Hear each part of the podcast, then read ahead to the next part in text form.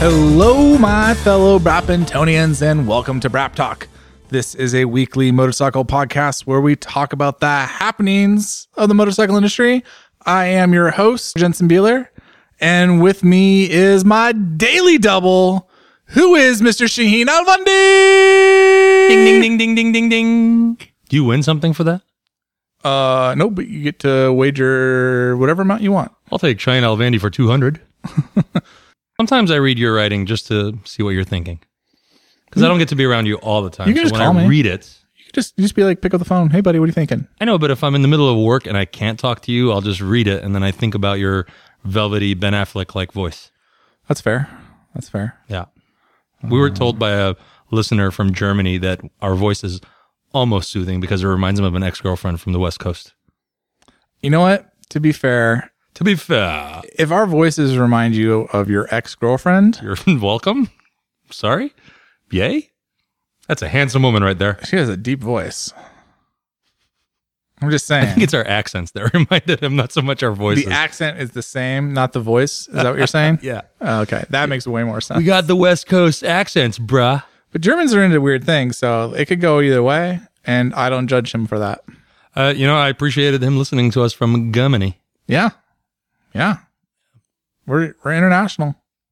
It's good that we're recording this in case the Germans get here. The Germans? That's a movie quote for whoever can listen in and figure it out. I don't think I know that one. It's a single word. Why do you have a gun? Hey, there it is. What's to stop it from blowing your buttocks off? um, I had a very eventful week Did you? It looked In- relaxing and in the like, motorcycle. realm. nothing looked like it happened to you. And and before I forget, I owe you a huge thank you because you came through on those those numbers. You like that for midnight sticker uh, printing? we had a little. Oh man, I, I if I ever start a proper race team, it's gonna be called Last Minute Racing If shit doesn't happen last minute, it'll never happen. because that's. I mean, that's kind of how I fly. How I fly in life. I'm kind of. I wouldn't say I'm a procrastinator, but I definitely He's am. nodding. But I definitely. Well, I just.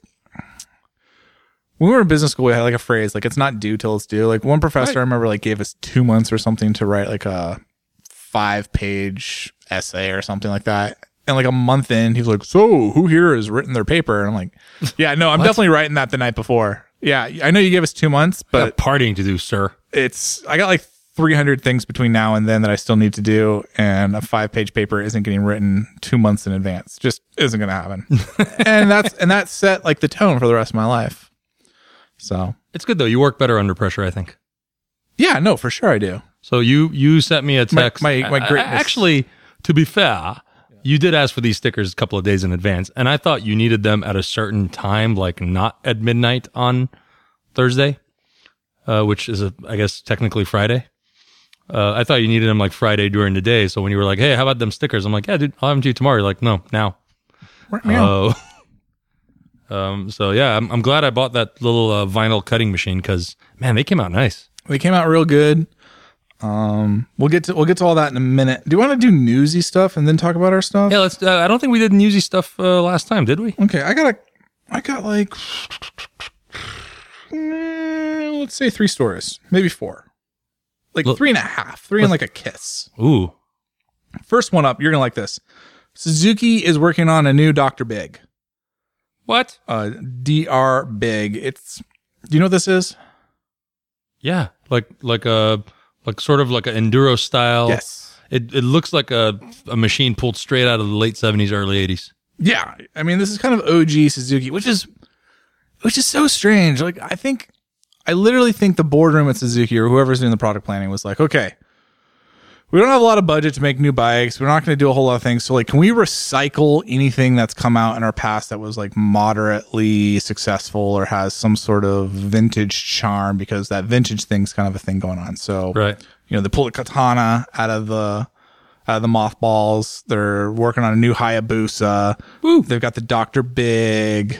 Um, I wonder what kind I'm of dock skipping this one. thing has. oh, I'm missing a bike. What is it? Shoot.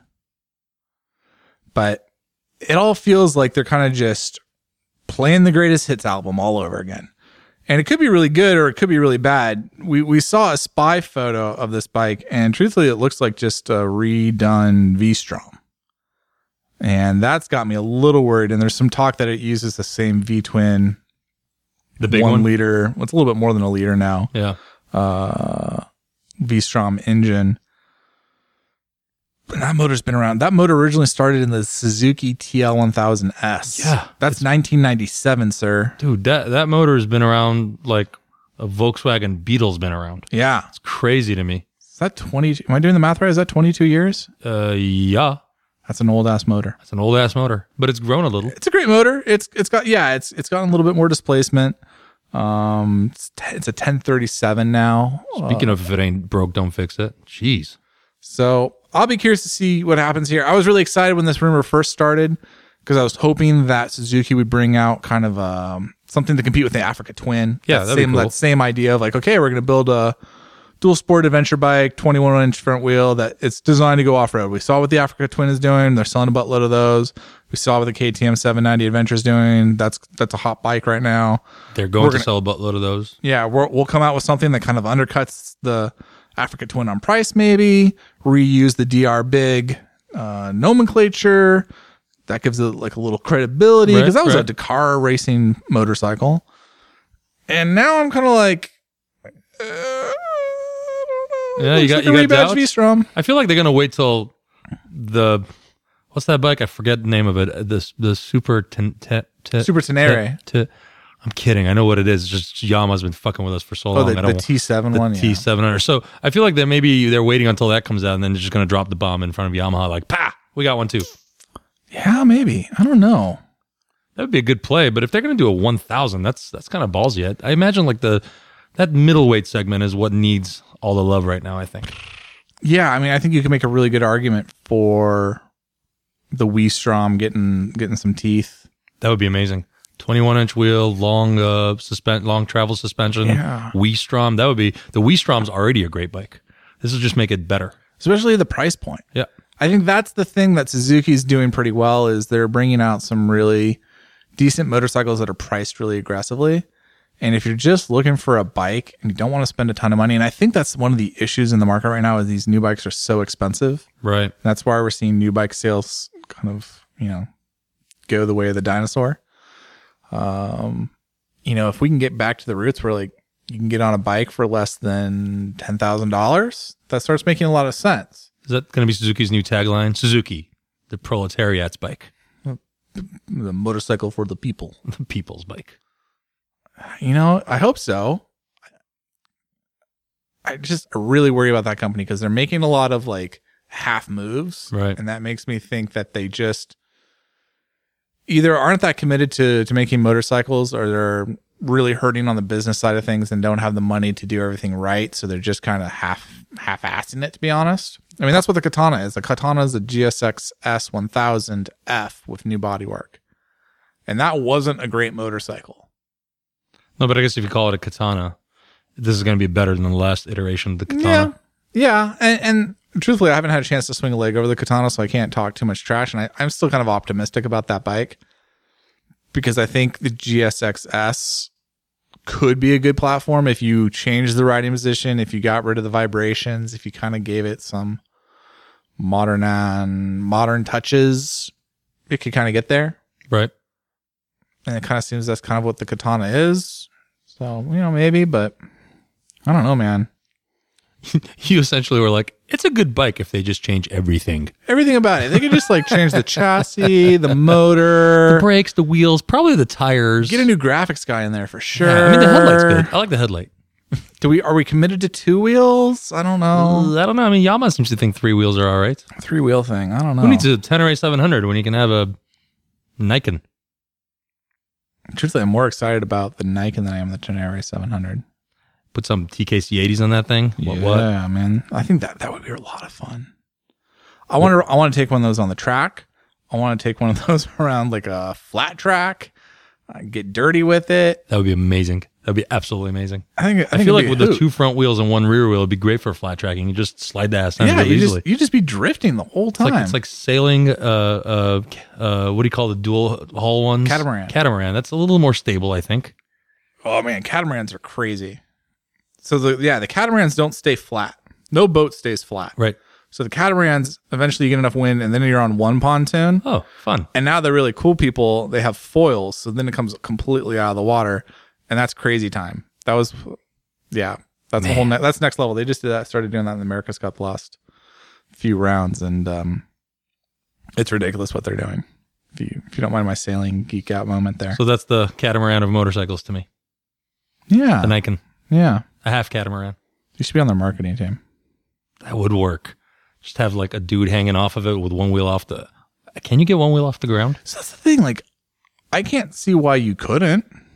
Did I say that right? Do you think Yamaha will let you borrow one now after we're talking about it like this? Because I mean, it's probably going to end up at PIR. Nope. Yamaha, do the right thing. Nope. Let the cool kids borrow your um, three wheeler. No, I think I'm banned for life now. I, think I don't care either. Maybe if I go there and I'm like, "Hello, I am not Jensen Bueller. Hi, Jensen Beeler. Who is he? I don't know Jensen. I hear you have motorcycle I ride." I'm cousin from Iran. Don't know why voice sounds like Russian. Because you know we're close to Russia. What you guys got? Like Plus, I think the. Iranian accent's too like suave for that. It's like, "Hello, I am here to ride your motorcycle." It's like, no, get out of here, terrorist. Like you got a little hand. yeah, you got to do the thing. You got to. like doing the You know how you bulb? dance like an Iranian? You you screw two light bulbs at a, with both hands. That's how you dance like an Iranian. Uh, it's better. This is People why are we- listening and trying This is why we need to do a video podcast because the hand motions are worth it. And we would have Cody Kitty making biscuits on the uh, on the table here. A kitty. Yeah, she's she's definitely she just had dinner. She's full. All right, bye. Um. So yeah, I I'll be curious to see where the where this finally lands and what it looks like. I, I would expect to see it at EICMA later this year. Um, Do you think Suzuki's listening to us? Because if they are, I let's know give them some good ideas. people at Suzuki, at, certain people at Suzuki are listening to us. Are the right people listening to us? Like someone that can change product and all that? I don't know. You know, I mean, I'm just listen. Just make it a little bit lighter, a little bit taller, a little bit more capable. You, you got the right idea. Just just tweak it a little. If it's over, if it's 500 pounds or more, it's. I feel like it's going to be a loss. It'll have to be a thousand cc at that point. If you're gonna make it that heavy, Yeah, just I mean, I guess the African give it a twin is like 505 pounds or something like that. right.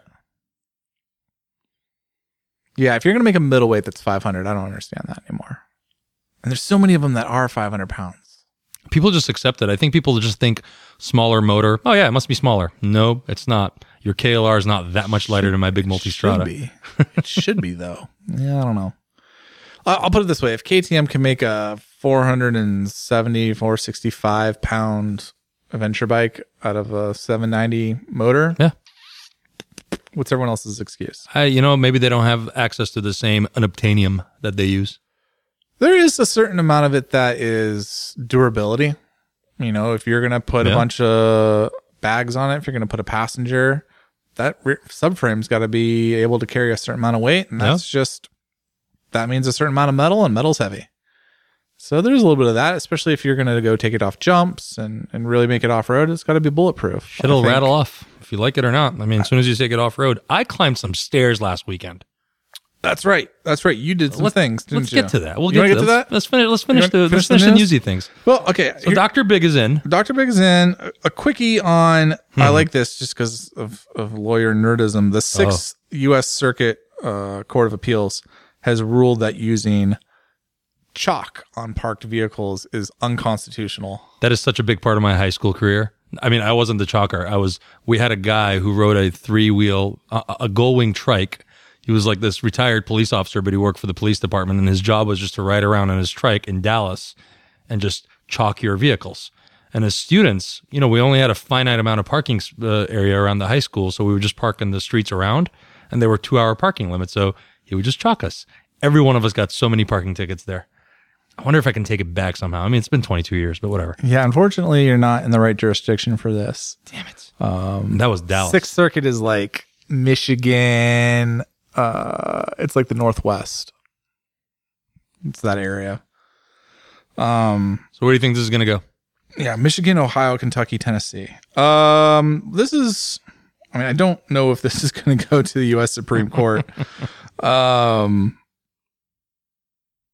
because this was a court of appeals. So it's, I mean, that's pretty high up the food chain, man. Uh, it's interesting. Like the whole argument's just super interesting for me, and it's almost kind of like reverse logic because it's the idea that, um, uh, well, one, like you haven't, like you're you're kind of already presumed guilty if you started chalking them, and so like the lawyer that was arguing against the use of the chalk was basically saying this is akin to putting a GPS tracker on a car. Wow. And that, you know, the, the Supreme Court has already ruled in 2012 is, is an unconstitutional thing without a search warrant and going through some, some due process. Big Chalk is watching you. Yeah. So it's interesting to use like a new technology argument against an old technology. And the lawyer in me kind of sees some like fault there and that's what makes me kind of curious about how the uh, Circuit Court of Appeals came to this conclusion because there's like a a wrong way you're going on the timeline there. But it's an interesting it's an interesting argument. It's an interesting ruling in that regard. Um, what will be more interesting is to see, you know, if this kind of case comes to other jurisdictions and if they start splitting. Uh, like let's say like we're in the Ninth Circuit here in, mm-hmm. in Oregon let's say the Ninth Circuit says, no, that's not an unconstitutional search. That's not like a GPS. That was incorrectly ruled, and here's our rule. And then, like, you know, the Third or Second Circuit on the East Coast decides to follow the Sixth Circuit. And then we start having different circuits with different rulings. Then the U.S. Supreme Court will kind of step in and come in and say, like, no, this is the way it's going to be. Let's unify all the law across the land because it's too fractured. Um, and that would be a really funny case to hear in front of the Supreme Court. But it's interesting. It's like a it's like a win for the little guy because who hasn't had their tires shocked? Who hasn't gotten like a parking ticket because of these stupid things? I don't know. I truthfully think the first time I ever came to Portland with my parents, we got a ticket because of you know this exact same thing. So I mean, isn't the whole point of the chalking to be able to time how long you've been in a timed zone? Yes. So I guess the idea is, I mean, I imagine the people that are still chalking don't have the little meters that prints out a ticket that you put on your right. So this was like what's the difference between the, the the ticket that you have to print out to put on your window and the chalk? It's essentially doing the same job, except for a stranger's touching Ex- the tire of your car, I guess. Except the difference is when you go get like the little sticker that you put on your window, you're the one putting it on the window. Right. Whereas when it's the chalk, it's the police putting something on your the vehicle. Chances are they're planting chalk, and that's where I think they're making the mm-hmm. distinction. Like it's like the GPS, where it's like a police officer came and put something on your vehicle yeah. to monitor it. Right. And if you frame it just like that, you don't get into the technology of it and like, you know, the rudimentary nature of chalk and like the sophistication of GPS. You just say, police officer put something on your vehicle to monitor whether it moved. And looking at that 2012 ruling, it's pretty broad. Yeah. So you could say like, okay, I kind of get it. And the kicker too was the the city government didn't have a legitimate reason to violate your Fourth Amendment right. That's the other part of it, where it's not like they're saying like, "Hey, this is a big public service. This is something like like you'd have to show like a an elevated reason why that you know you needed to mark them with chalk and and like yeah. it was good for the public good to you know you have to have them yeah, the public really benefits when the city makes money on your parking. Well, that's the thing they were saying. Like, this is purely a revenue generation thing. So, like, you don't Duh. get to violate someone's Fourth Amendment rights like this. You don't get to skip the the warrant procedure because of profit generation. And that was a that's what like was really nice to see. Like the court say, like, "Hey, you guys are just trying to make a buck." I like that. I'm into that. I'm into the court for once, looking at our side. Yeah, I, it's it's an interesting case. I, I threw it on there just because I was like, yeah, it's a win for the little guy. Right on. It is. Plus, you got to use a a neat little, uh, like Indian style tri bike thingy for the for your drawing. I like the I like the image that you have on the. Yeah, I do what I can. I do what I can. Speaking of it. speaking of images that I do what I can, we had a Bothan spy send us a photo of Carlin Dunn testing a I naked know. Panigale V4R at Chuckwalla. I screamed when I saw that. It was funny because I, I sent the if you look at the photo, there's like the two bikes and then there's someone with leathers on who's kind of bending Right. over and it says Dunn on their butt.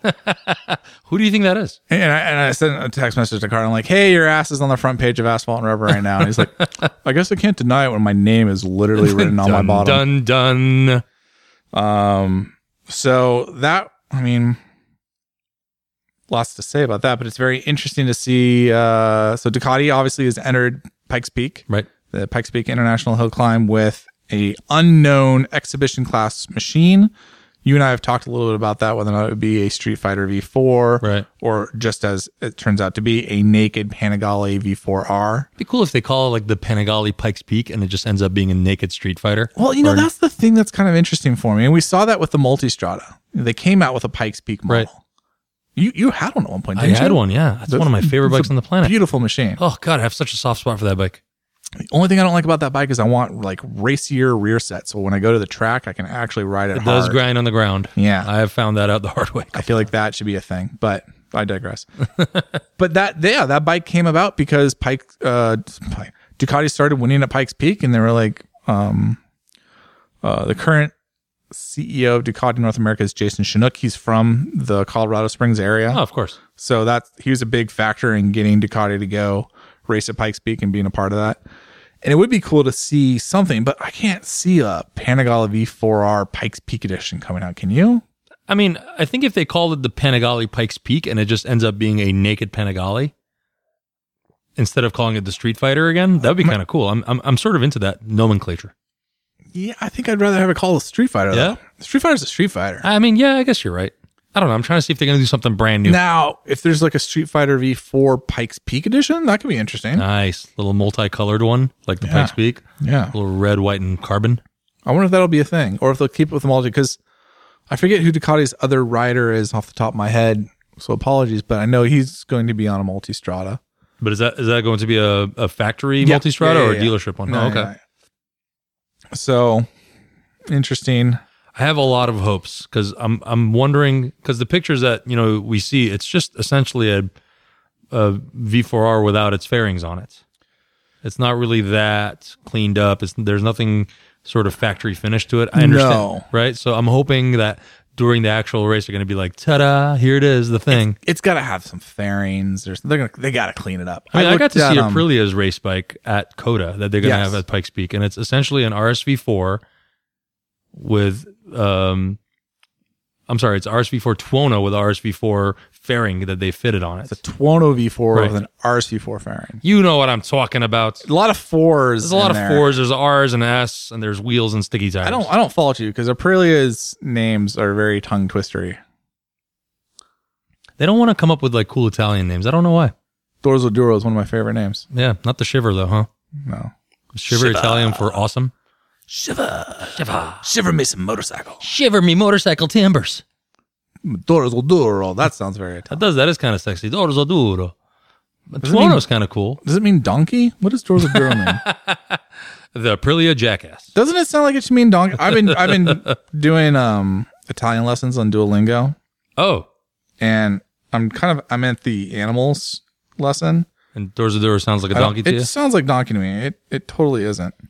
what is Dorzo? So Google says Italian detected. English translation Dorsoduro. Well, Thanks, Google. thanks Google. You're on it. You sure it's not like donkey horse? A donkey horse. Donkey I like horse. that one. M U L. Um, yeah, I'll be curious to see. I, I'm kind of getting excited about Pikes Peak. It's like my least favorite race to cover for so many reasons. Um, it doesn't really want to go to it really, really bad just to watch once. it. But I just, I don't know if I have the gumption to get there and wake up at like three in the morning so I can go up the mountain and wait for these people. Well, that's the hard thing. Like practice week is a f- gauntlet.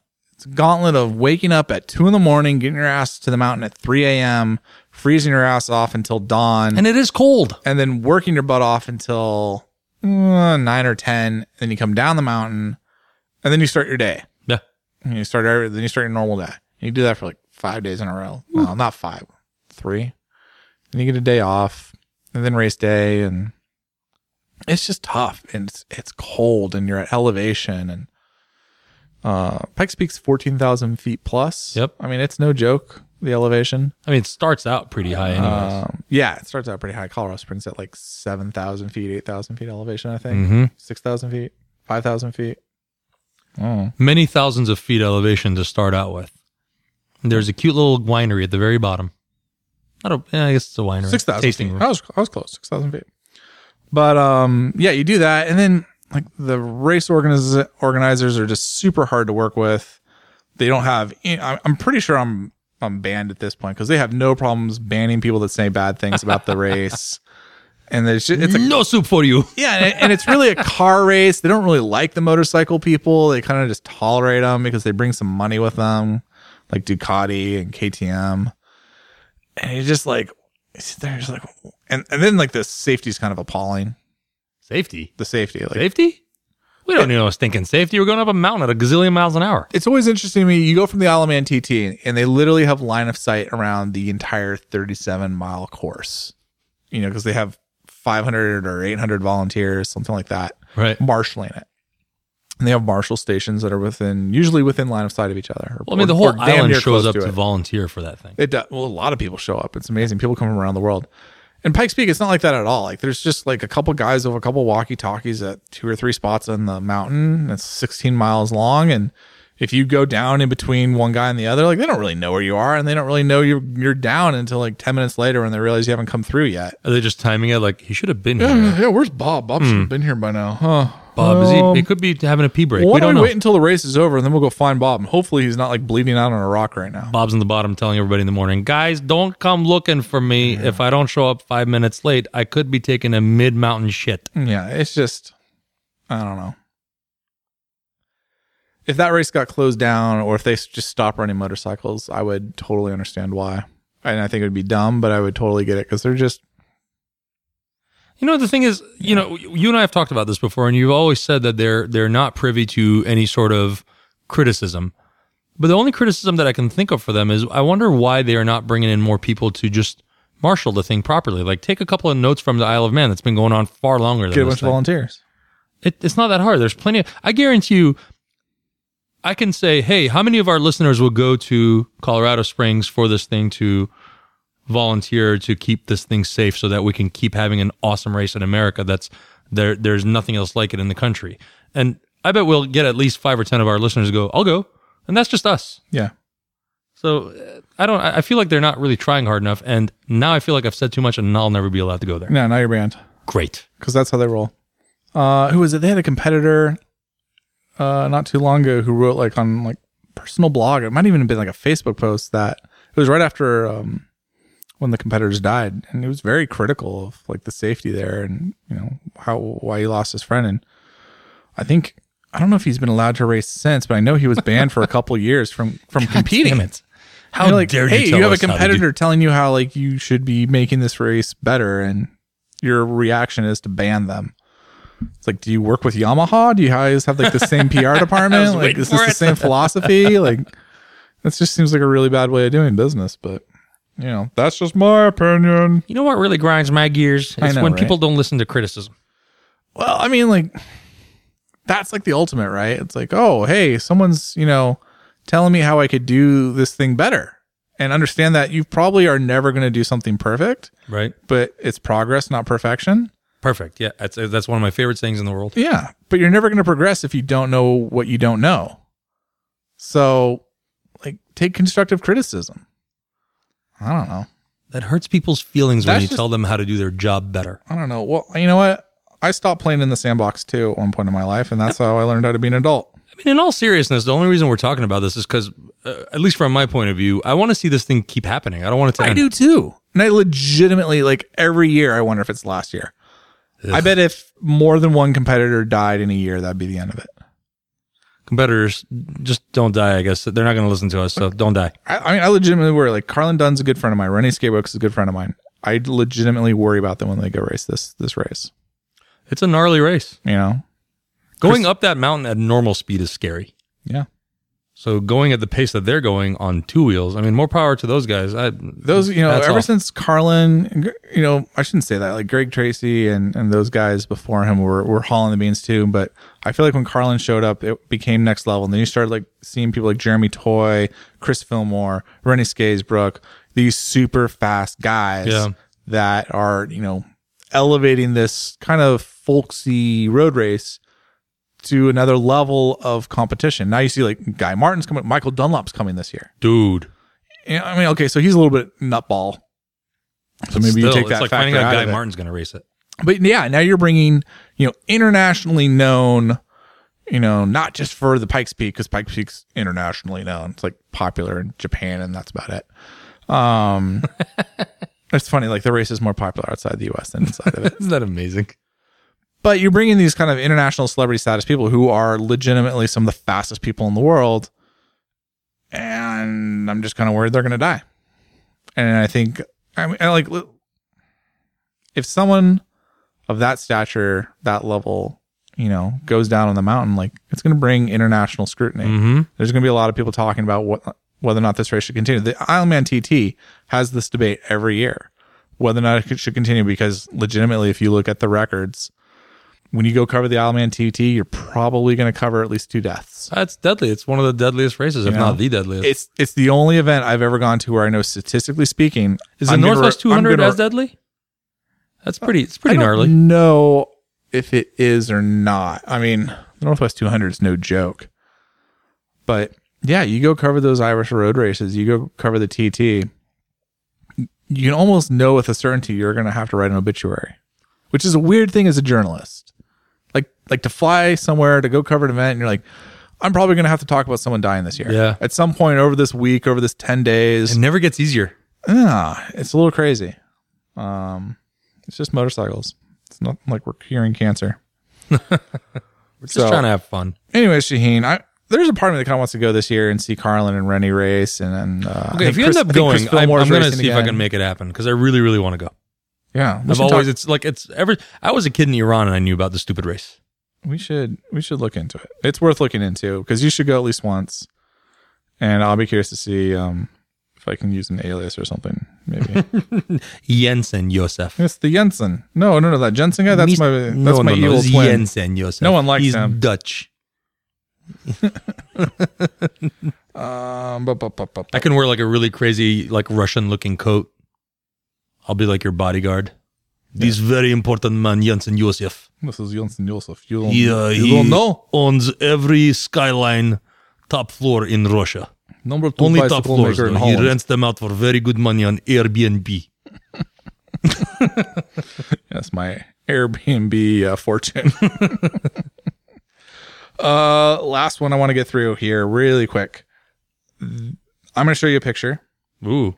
This, sir, That's is- you naked. I don't want to look. Oh. Oh, Oh. this is the most powerful triumph ever created. I really, I'm, listen, I, I wrote a comment on Asphalt and Rubber. Every so often, a cruiser comes out and it gives me a little chubby. That's one of them. You like this bike? I, it's just look at it. It looks stupid. It looks unreasonable. It looks hooligan like. It's got a shaft drive that you and I both know is going to break.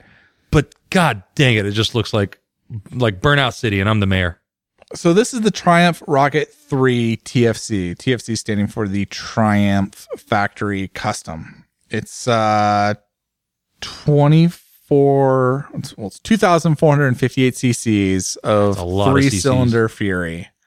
It makes 168 horsepower, 163 pound feet of torque. Uh, it's got some electronics on it. It's got some special bits and pieces. It's it um, Triumph is basically made a new version of the rocket and has this new motor and i just think shaheen i don't know maybe this is just kind of like me being crusty but Don't be crusty. i just find it kind of sad that the brand that brought us the original like production street fighter is Doing now a cruiser like, fighter. is it though Yeah, man, it's a cruiser fighter. isn't it sad that the most powerful machine and it's not like this is like a ridiculous amount of horsepower 170 you know 168 horsepower I know that, that part That's- is kind of that's funny. not a ton yeah. and you're still like this is the most powerful Triumph ever. Why is the Speed Triple not the most powerful bike you've ever created? It should have just been like the most torquey motorcycle Triumph well, it ever is made. too. I mean, it is the most torquey. It's the most torquey production bike on the market. Period. And that's and that's really impressive. But like you sit there and like, why isn't like one of your sport bikes that? Why is your cruiser that? But have you heard one with a crazy exhaust on it? No, I just haven't. Evil. It's I I a big exhaust. dang it's a heck. I love this bike. I know it's silly, but I really really like it. And I I'm with you. It should have been 200 horses. It should have been 220 horses. They should have slapped a supercharger next to it and been like, yeah, straight out of the factory. What? Especially for the price tag they put on it. Oh my god, it's Talk about twenty that. It is also the most expensive Triumph you can buy. I know. you just sit there and you're like, it's a glory. I guess if you're in the market, you're going to be looking at that. Maybe an old V Rod, maybe an X Diavel, maybe Yeah, I'm into that. maybe going to get some kind of custom. Because I mean, 30 Gs, you might as well start looking at you know some customs with an S&S motor in it. For 30 G's, you can buy an X Diavel and buy another bike and still go faster than this thing, probably. This is probably true, isn't it? Yeah, and it'll handle better, probably. It will. I mean, this thing looks like a boat. Now I've ridden, uh, I've ridden the original Rocket Three, and it is a mighty machine. It's roughly 10 feet from handlebar to handlebar. It's pretty big and wide. It handles pretty well for as big as it is, but it's no X Diavel. This is like a To be fair, an oval be is fair. 24 3. That's for the S at least. yeah the S model, It's 20. right? So you can buy an X Diavel and then buy a little track bike or a dirt bike. All right. I don't know. I mean, I this is gnarly looking. I kind of like the look of it. I'm not going to hate like too much because it's. I do kind of like what they did. The touches, the carbon fiber, the LED headlights. It's got all the electronics. The fi- finish looks really good. This is just a single seater, isn't it? Triumph makes gorgeous dashes. Yeah, I do like their dash. They've done a really good job on that. Oh no, it is a you can get a two seater version. I uh, see. I yeah, see. yeah. There's a cowl that goes over the seat to yep, make it yep. a single or a. I I as a as a design exercise, I think it's a cool bike. I just here, here's my thing, and th- this goes back before this bike was even come out. I did the Speed Triple RS launch in Spain t- t- t- two years ago now, probably. I think it was spring 2017. And I love the Speed Triple. I almost bought the Speed Triple instead of my my Street Fighter. It's a great bike Yeah. and and it still is a great bike. But you get on it and you're kind of like this I- again. I come back like this was the original production Street Fighter. This was I take that back. This was the original fuck you production Street Yeah. Fighter. That was back when that was the thing. That was like a very British, raw, fingers in the air, no fucks given motorcycle, and that helped put you know that brand on on the map for modern sport bikes. And ever since then, they just never really had like a follow up. No. Oh, hey, we made the street They triple. just kept tweaking it every Oh, year. We a made a, bit. Daytona. Well, you know, good bikes, good bikes. Don't get me wrong, good bikes. But now I ride the Speed Triple in its modern form, and I go, you know what? This isn't a Street Fighter anymore. No. This is a Roadster. Yeah. This is very polished. Get into R9T territory. Yeah, you can't you can't get too crazy on it. You can't do hooligan things on it. The electronics are a little weird. It's it's kind of it's kind of soft. It kind of lost that edge. And I feel like that's Triumph as a brand in terms of just what they're what they're focusing on. It's like you just are you guys just into making Bonnevilles? Because if that, if that's what you want to do, that's cool, man. Bonnevilles and Tigers, that's their breadwinners. huh? Just just even the Tiger is getting a little long in the tooth. Mm-hmm. You know, like who's gonna go buy a Tiger when you can get a KTM 790 when you can get an Africa Twin? You know, Steve Camrad. well, he's got you know brain issues. I just want to say his name so it'll make him happy. yeah, well, yeah. Um, all I, don't know know. is I don't know if I would pay thirty three thousand Canadian dollars for this. Dude, that's a lot of Canuck dollars. That is a lot of. I didn't even know Canadians had that kind of How money many for motorcycles. beaver pelts is that? Jeez Louise, man, that is that's at least How many baby seals do you need a club to get 33? you got to go clubbing with a lot of baby seals to get that kind of dough. yeah, That's a lot of flubber. yeah. You got to sell a lot of mucklucks. Hey, Does that even work like on a currency conversion? I didn't even look. This could be an interesting. Ooh, that's actually a pretty good deal. So that should be almost 39,000 Canadian. Hmm. So here's the move. Buy it in Canada. Bring it across the border. there it is. Our friends, our friends to the north have actually got it going on pretty All right, good. Canadian listeners, there's a bargain bike for you. That can't be right. that can't be right. Did I screw that up? No, man. The thing is, Triumph probably screwed that up, and they're listening to this going, "Oh shit! Oh, we Fix made a it, fix horrible. it." We made a horrible mistake. Damn it. Damn it, Jimmy. Go to your dealership now and put money on it at thirty-three thousand Canadian dollars. Go now. I wonder how they screwed that up. The thing is, it's Triumph. You're gonna buy it for twenty nine thousand USD, and like a week later, fuck it, a month later, it's gonna be worth eighteen. Oh, brutal. Really? Come on, dude. Triumphs? Do they They not hold their value? No, hell no. I don't. I don't follow that too closely. I love them. I have I have a lot of love for them, but they're not ever known for like the bike you buy that holds a shit ton of value. Well, what bike does? Let's be fair. Harley. Okay, you kind of got me on that one. Well, that to be fair though, that's that's artificial because Harley Davidson will guarantee the trade in value. Yeah, well, you know they got the the bank to back that shit up. I guess. They do. Um, I was just looking at their thing. Harley Davidson Financial Services is like ten percent of their total take home. that's pretty good. That's huge. That's not bad. Just Just for healthy as hell for a bank. just for being a bank. That's You're just adding showing up another and ten percent to wearing the a top suit. line. Just for being a bank. um, one of the readers wrote something that I actually laughed out loud at at work when I read it. It said, "Delivered by September or December." Ha! They couldn't even fix my blown motor in six months' time on a speed triple twice. Lemon law that shit. Dang. That's that's what the lemon law's for. Yeah. Lemon law. I would lemon law that. Sit on my hands for a little. Well, I guess it is the start of the riding season. Yeah, I know. Mm. It sucks not having a motorcycle right now. Unless you live in the southern part of the country, in which case it's always the riding season. That's true. I guess what would I do in that situation? I would lemon law that for sure. I would go get a Tuono V4. Yep. I would enjoy that all year long Uh huh. and wait and see what comes out in the next year or two. Like a Ducati. Ducati Street Fighter. Street Fighter, a new version of the V4. Um, maybe Triumph comes out with a Rad Speed Triple, but you're probably kind of triumphed out at that point. That's why I honestly I just keep waiting for Triumph to be like, oh, we were working on this 200 horsepower speed triple. no, man, they just keep coming up Bonnevilles. Like, hey, here's another Bonneville. Listen, the Bonneville just makes itself. You know, just like there's like a couple of old British dudes that drink a pint of the black stuff and make Bonnevilles. Whatever. It'll they have cornered the fake carburetor market. They have. It looks really good. no though. one else can get in can get in on that. No. Triumph soaked that up like a sponge. It it looks perfect. It, does. angers a lot of And- And truthfully, they ride pretty pretty well, and They sound really think they good. They look look, really good. Yeah. I, I can't get I can't hate too much on it, but it's just not my jam. I'm just never gonna buy a Bonneville. Never. Yeah, I'm legitimately fine saying I am never gonna buy a Bonneville. I'd rent one. I mean, Like if I went to England I'd and I was riding around. I'd rent a bouncy house too, but it doesn't mean I want it in my garage. What? Why? Is this a thing? Can we do this? A bouncy house. It's happening. Brap Talk Brands. Oh, that'd be fun. Do like a Brap Talk picnic with a bouncy house. Amazing. We'd have to get waivers. Oh yeah, absolutely. That would turn WWF style so fast. so fast. Whiskey in a bouncy house. What Oh could possibly goodness. go wrong? But yeah, I just I'm just never gonna buy Bonneville. I'm just never gonna be into riding that slow on something like that. I just don't I don't have a single part of my bones that likes heritage bikes. No, you don't. I can like the way they look to a certain point where I'm like, oh, that's an that's that's that has a nice aesthetic to it.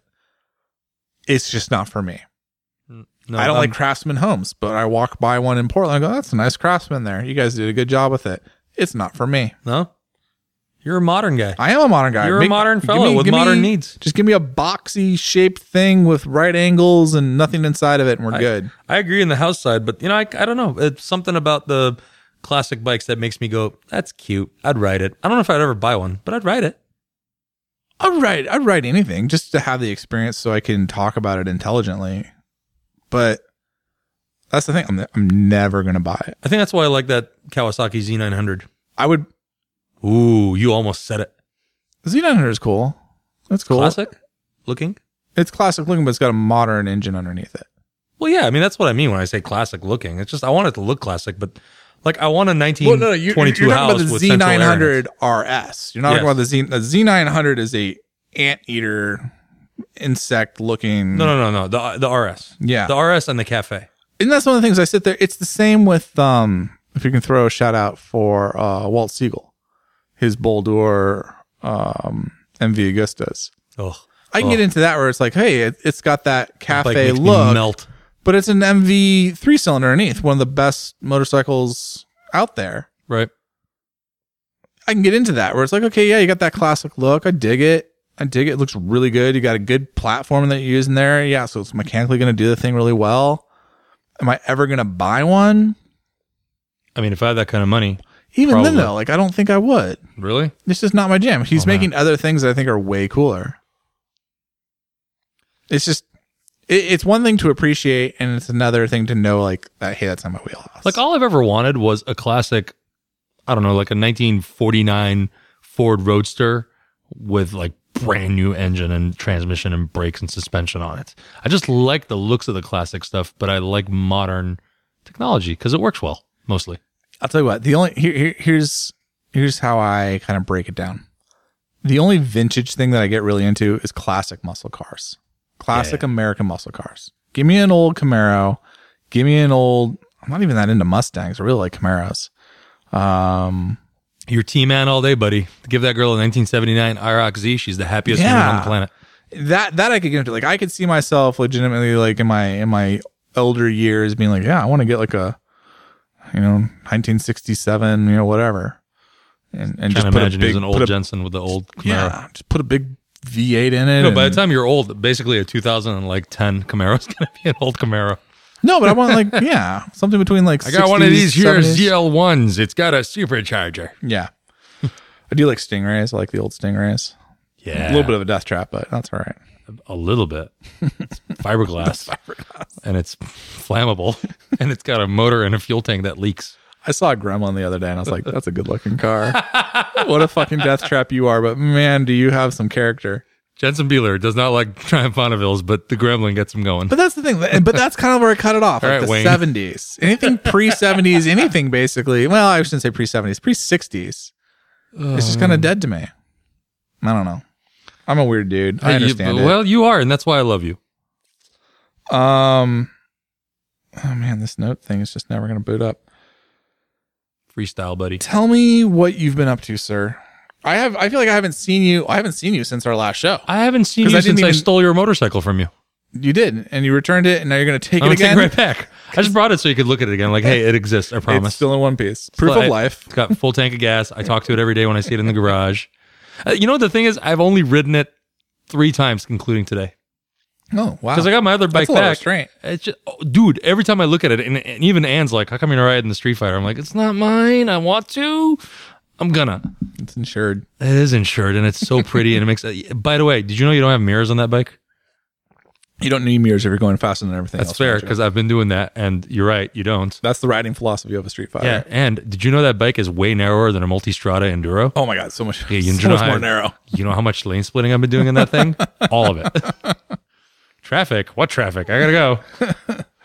And I feel like people don't know I'm coming till I've passed them and their mirrors have shattered because it makes such a booming noise. Uh, it's you can hear that bike coming. Oh, it's that so- clu- the clutch used to be a lot louder. It's just all the right. I my earplugs are put way in, so it doesn't blow my ears out. You can't ride that bike without earplugs. You can't. No, there's It's, no way. It's annoyingly loud. It's so beautifully loud.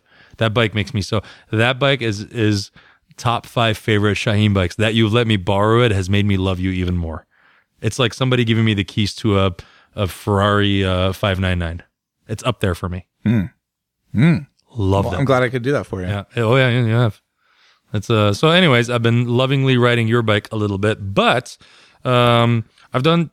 You know, I was watching you kind of have your fun in the weekend, kind of having a relaxed day at the track, which we'll talk about. Um, so I decided to do a group ride. As as I've mentioned before, I'm the president of the local Desmo owners group. Um, You're the you're the head Ducati club. I'm the head Ducati of Portland. Yeah. Ha, take that.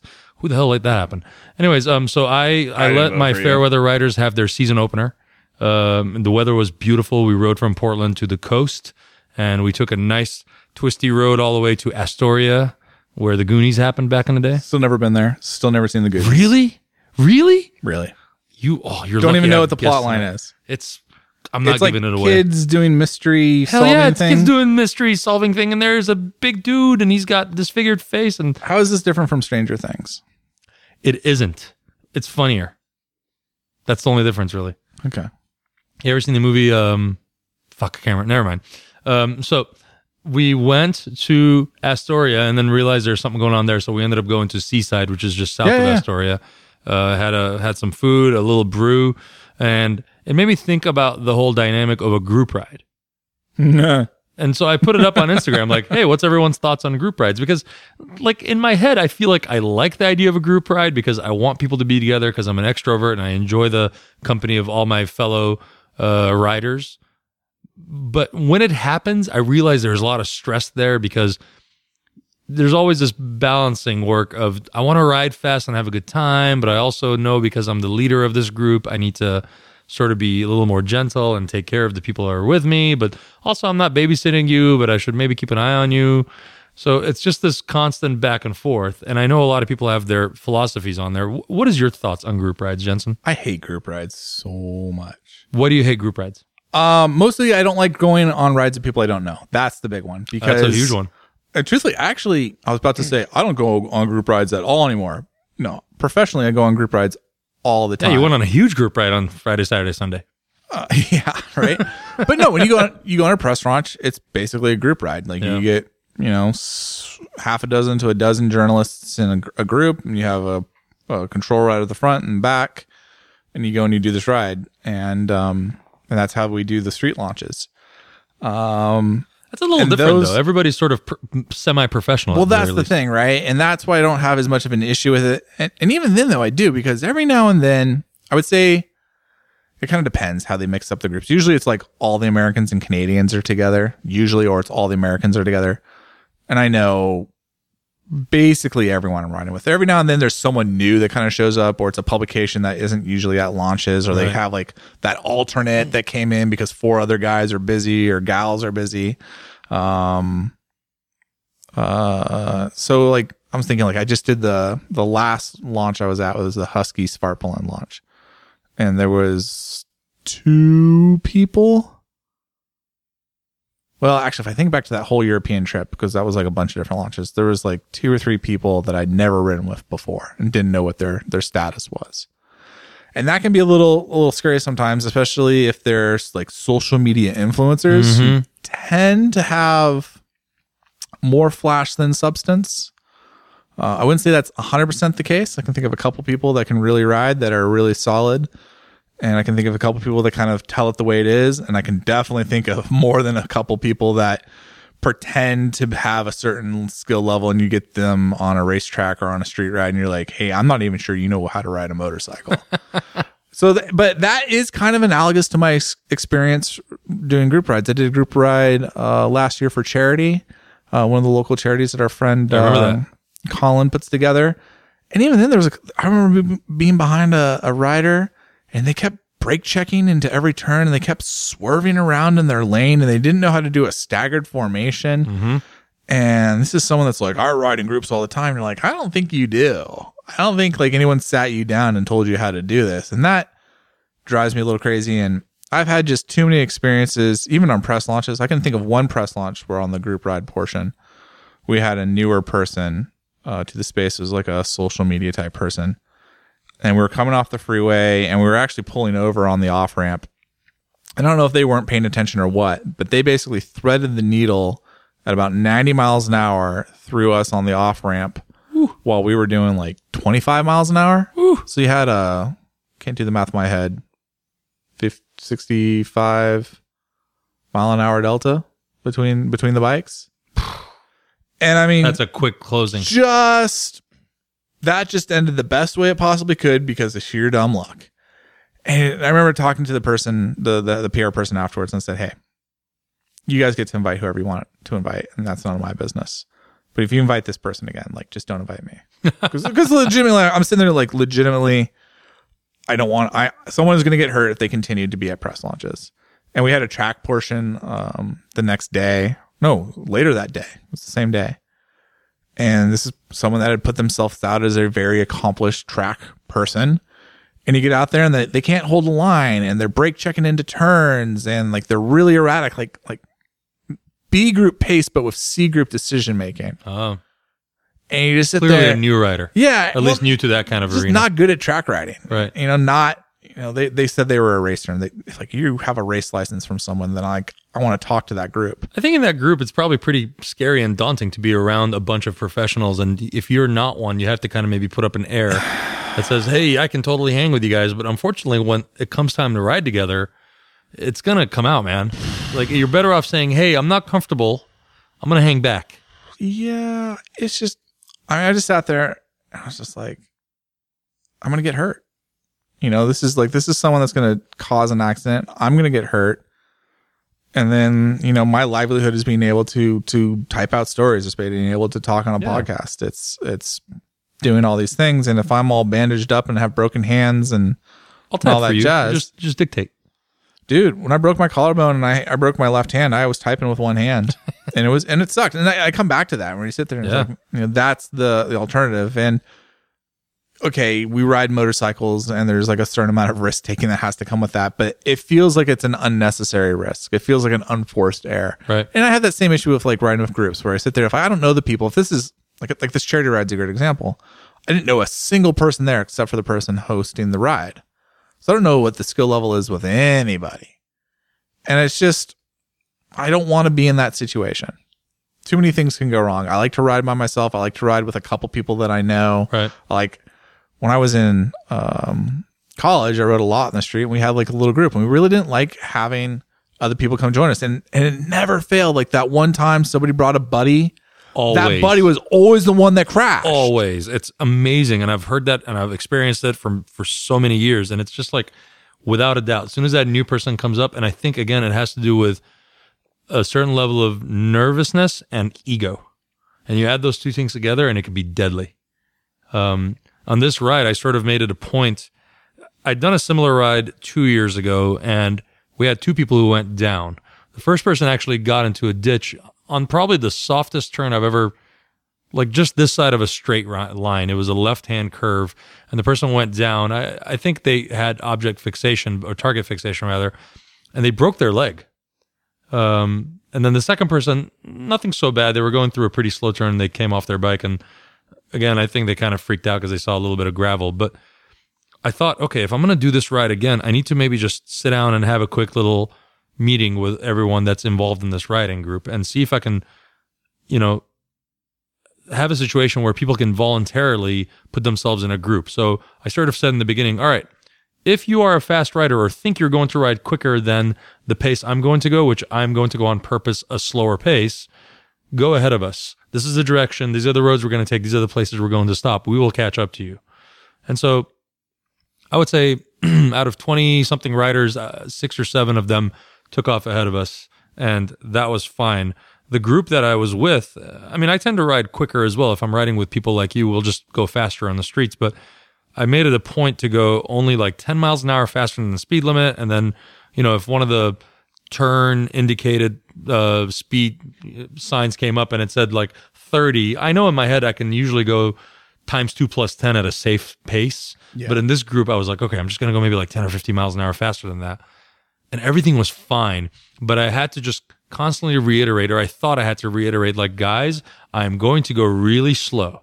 So if you think you're going to be bored of me, you're welcome to pass the group at a safe spot. I don't want to see any double line, blind corner passing. Yeah. And it's shit we've done ourselves. But again, when we're riding with like three or four of us that we know what we're doing, it's a different pace. And so it made me think of the article, The Pace. Have you read that thing? Yes. It's old school. Yeah. I That's- tell that's like everybody who wants to ride in a group, read The Pace. It's called The Pace. Look it up on Google. I think it's on motorcyclist website still.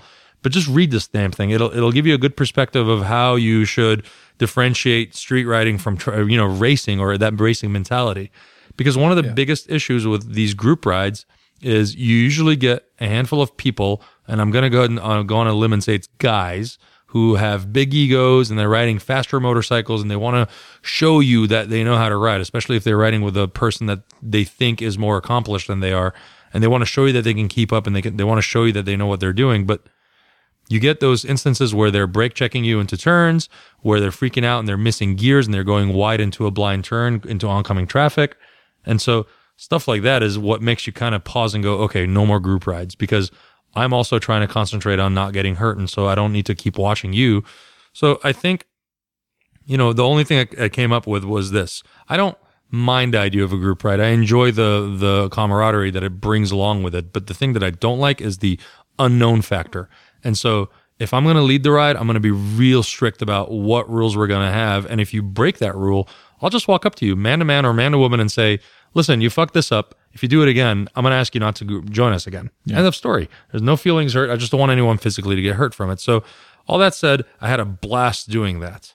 Uh, it was actually a lot of fun. We had a lot of new riders who hadn't been with us uh, and who may have just moved here from. Actually, we got one guy who just moved here from um, the Netherlands, and so it was neat to, you know, invite him to the group, and he got to meet a lot of people and network a little bit. So it, it has a lot of positives, I think, uh, as long as you don't act like an idiot and get hurt.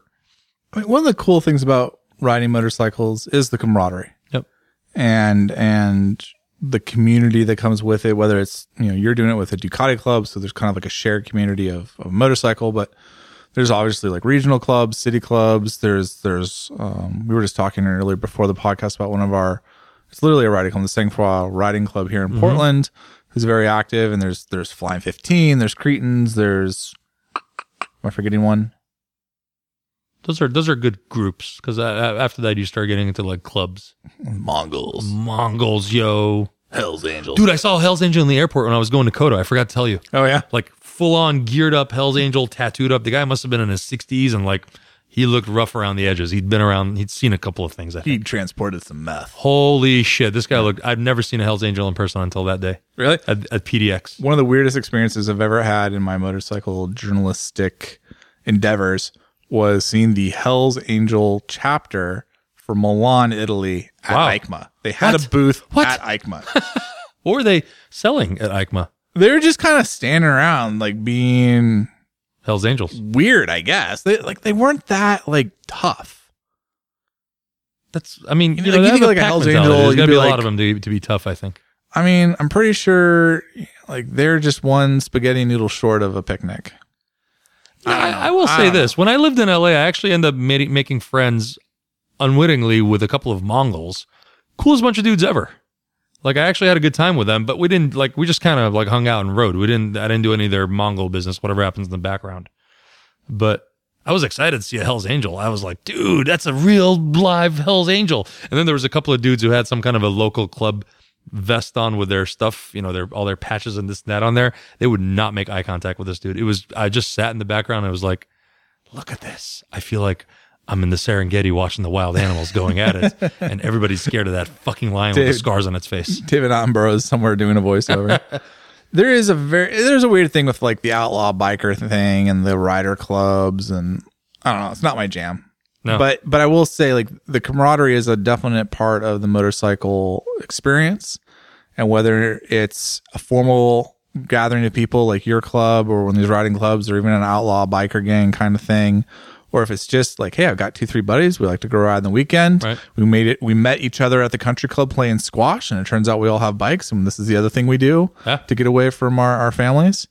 Um, you know, whatever whatever makes it work. Like I'm down with that. I think that's a huge component, and some of my literally some of my best friends in life, man, so many of my best friends in life are just people that I met out riding. Yeah. and we were riding buddies. Motorcycling, I'm I, I So- 100% agree with you. 99% of people in my life is because of motorcycling. it's kind of like you got to take the good with the bad. And then like, you know me, like I don't, I'm not like a big people person. So it's like, once I find my people, I'm like, okay, I got my people. I'm good. Okay. No, no, no, no, no, stay wait. You, no, no, no, we're at, I got my quota. I'll put you on the waiting list. Maybe we can talk about it. I like when you give people dirty looks in my house when they come to my house and you don't know them. Yeah. You're like, who the fuck let Who you are in you? here? Let me see some anyone, can credentials. someone vouch for this guy? he didn't bring any Mountain Dew. no, you may not. Get away from my Mountain Dew. Not for you. It's for me. Oh, They man, keep- heaven puts forbid. this in the closet for Heaven me. forbid. There was what was the last party we were at? I'm getting there. I'm getting the Mountain Dew because the, the special bottle of Mountain Dew that Right. Ann got for me. Yeah, Ann's got your little stash. And then you know I put it down and I put the lid on. And then someone else grabs it. and I just look. I'm like, Oh no, you didn't. no, no, no. You don't understand. This is mine. This isn't for you. This I have isn't, license to stab This you isn't over communal. I know the host. I will. I will hide your body in the Yeah, they, basement. they will let me bury you in the backyard. Have you seen Julie? He's ferocious. Oh, dude, that dog is just all something. I don't know what. Just blank thoughts. Oh man, it must be so disappointing to meet me in real life. oh my God, Jensen Beeler, don't talk to me. Okay. I'm pretty good in person. I think you're good. I like meeting. I like meeting fans. I just don't don't hug me. you're a highly functioning uh, introvert. Yes, that's what I am. Yeah. I'm like an introvert that's on like a an extrovert learning program. which is why you need your alone time. Yeah, exactly. After this, like, I haven't. It's been a busy few weeks. I even told my girlfriend that I'm like, hey, just heads up. I need some only child time. I need to be at home. I need to get some work done. I just want to want to sit on my couch, watch some TV while I crank out some stories and edit some podcasts and cuddle with the cat and just do that for a couple days. I need a little time off. I need some. Has she learned this about you? Is she accepting of it? No, Let's air your laundry on She's the kind air. of the other way around. so we have to kind of like negotiate it. So like we went skiing yesterday, or tried. Or to. did you? um, yeah. So I have to make. I mean, I have to make some sacrifices. I I, I know that I'm an imperfect human. I mean, are we all? We are. Except for Anne. She's perfect. She's yeah, she's pretty good. Hashtag T-Man. T man. Um, what el- you went on the alley sweeper? you Dude, said? holy Yes. crap. I've lived in Portland for four years and I've heard, I heard about the alley sweeper probably like three or four years before I moved to Portland because it's been going on for 10 years now. 2009 is when it started. And it's always been like this cool thing. It was like one of the draws of Portland. Like, that's such a weird city where all these bikers get together and ride their bikes through all the alleyways and, you know, these unpaved old school streets of Portland.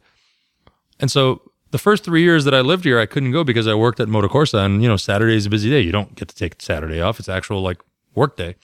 Um, and then this year, I didn't know it was happening, and I and I committed myself to a work thing for a couple hours in the morning, and then literally right before I went to sleep, I got a message from a buddy who said, "Hey, you gonna go on the ride tomorrow?" I'm like, "No, no, the ride's on Sunday," thinking he's talking about my Ducati ride. He's like, "No, I'm talking about the alley sweeper." I was like, "Are you fucking kidding me? I'm gonna miss it again, a fourth year." So I went to work. I did the thing. We left a little bit earlier than I thought, and I caught up with the with a group because there's like like two to three hundred riders that meet together, and then they break up into a you know handful of groups of I think like ten to twenty people, uh, or ten to twenty motorcycles, I should say.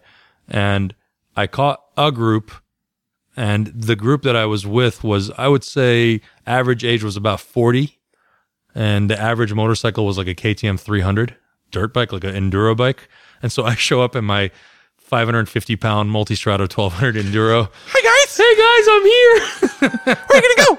So while you were donning your superhero leather suit, I had my uh, hooligan enduro gear on and went through some crazy alleys, climbed some stairs, went through all the back roads and all the dirty alleyways full of puddles. And I'll tell you this much I would say 90% of the local population, the residents of the areas that we were riding, were like psyched to see us. They were excited. There was kids sitting on their dad's shoulders and like waving at us and you know wanting to high five us as we, as we went around. There was an old lady that just gave me the dirtiest look. So I stood up on my bike and I waved at her and I told her to have a great day and she waved back. Yeah, But it was, she didn't you. smile. She just waved back at me like, Changing hearts and minds. "Fucking get out of here. I, that's me. I'm trying to influence. I'm a funfluencer.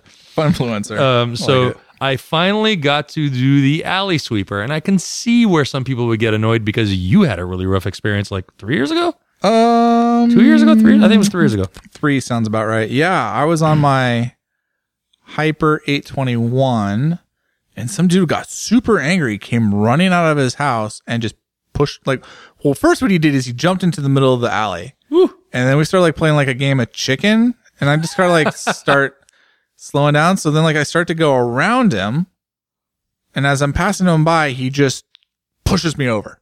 You fell off. Yeah, no, bike went over and everything Oh, and and I was just sitting there, and he's like, "You, what are you doing? Like, da, da, da, like you can't. You guys are like my children play here." And I'm like, "This is a public road. You let your children play in a public road? You're out of your damn mind." So we ended up having to call the cops. Portland PD had to come. did you become lawyer Jensen at that time? Jensen Joseph Esquire. No, no, actually, um, the lady friend I was dating, like, we had to like pull her back. She was ready to go fist full fisticuffs. What?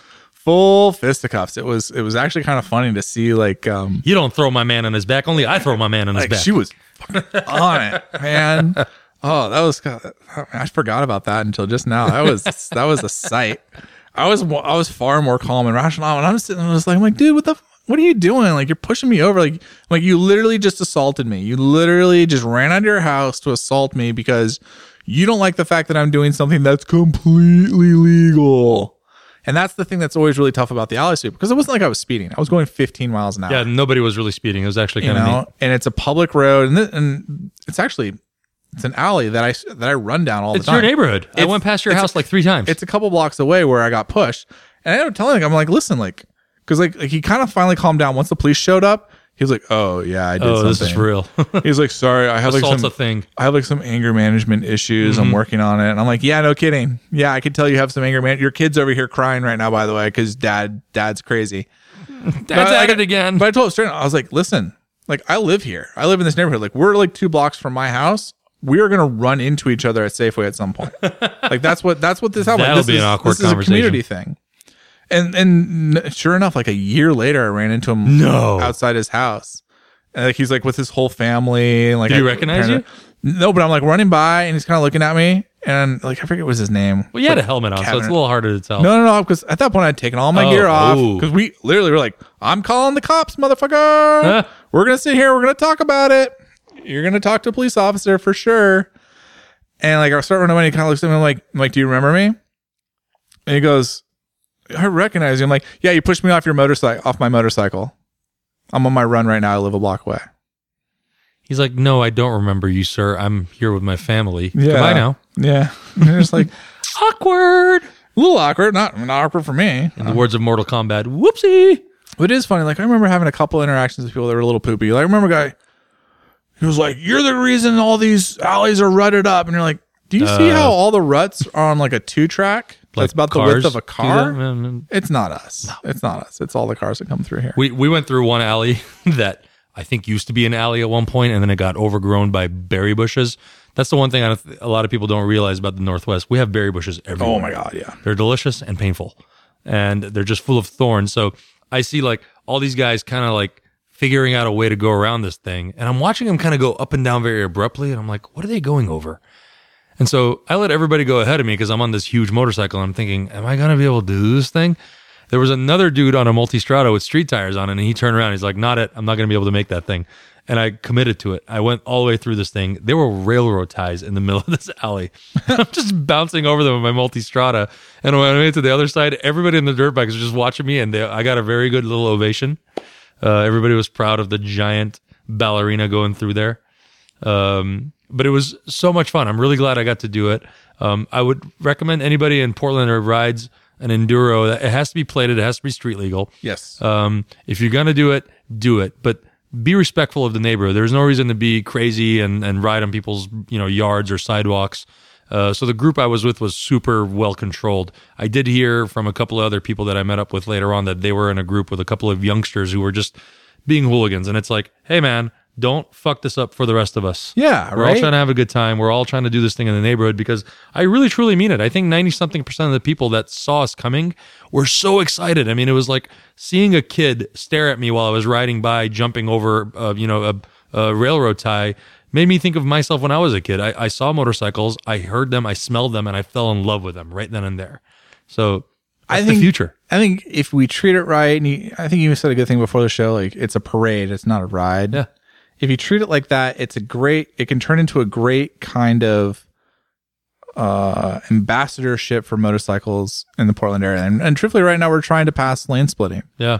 in in the state of Oregon, and I would hate for that not to happen because something like the alley sweeper got a bad reputation or people were bad actors and like oh those guys every year they come through my backyard doing wheelies and making roosts and being bad people with their methamphetamines Kids or and the shenanigans. so why would I let them lane split? Mah, vote that down. Um, you know what'll probably hurt our lane splitting is so on Sunday when I finished my group ride, I came around sort of a long way with my buddy, and we were riding down Highway 26 heading towards Portland, and not 15 minutes after we rode that ride, apparently it got shut down because three guys on street bikes on sport bikes were sort of I guess haphazardly lane splitting according to the article, and they were going about triple speed, uh, uh, triple digit speed limit. uh, or speeds, I should say, and one of them smacked into the back of a car as he was lane splitting. And then the other two saw it happen, and they also went down, shut down the entire highway, and they, they all had to get ambulanced out of there. I remember reading this, going, "This is going to fuck up the whole lane splitting Yeah. thing for us." Because somebody who doesn't ride a motorcycle, and I talk to them daily, people that know me, that know I ride motorcycles every day, say, "Nope, I'm against it because I think it's dangerous." Because from a car driver who never rides a motorcycle's perspective, what we do is dangerous, first of all. And then when they see people riding through traffic at just bonker speeds going between cars and, as you said, threading the needle, they're going to look at us as a bunch of assholes. And so if somebody lets us lane split, that's just like giving us a license to be assholes. So please be a little more gentle on this shit. Let's get this passed. It's it's better for all of us. And it'll, it'll make it a reason for for us to get motorcycles to ride through this shitty traffic that's happening anyways because every city's growing and it'll make it where the industry thrives because more motorcycles are going to get bought if they're if people are able to do things like lane split or have better parking situations on a motorcycle. Yeah, and that law is in a precarious state right now, trying to get that so passed. precarious, yeah. So I was just I just got an email today about it that it's kind of stuck in committee and may not get out if you know we're gonna try and, and get it out.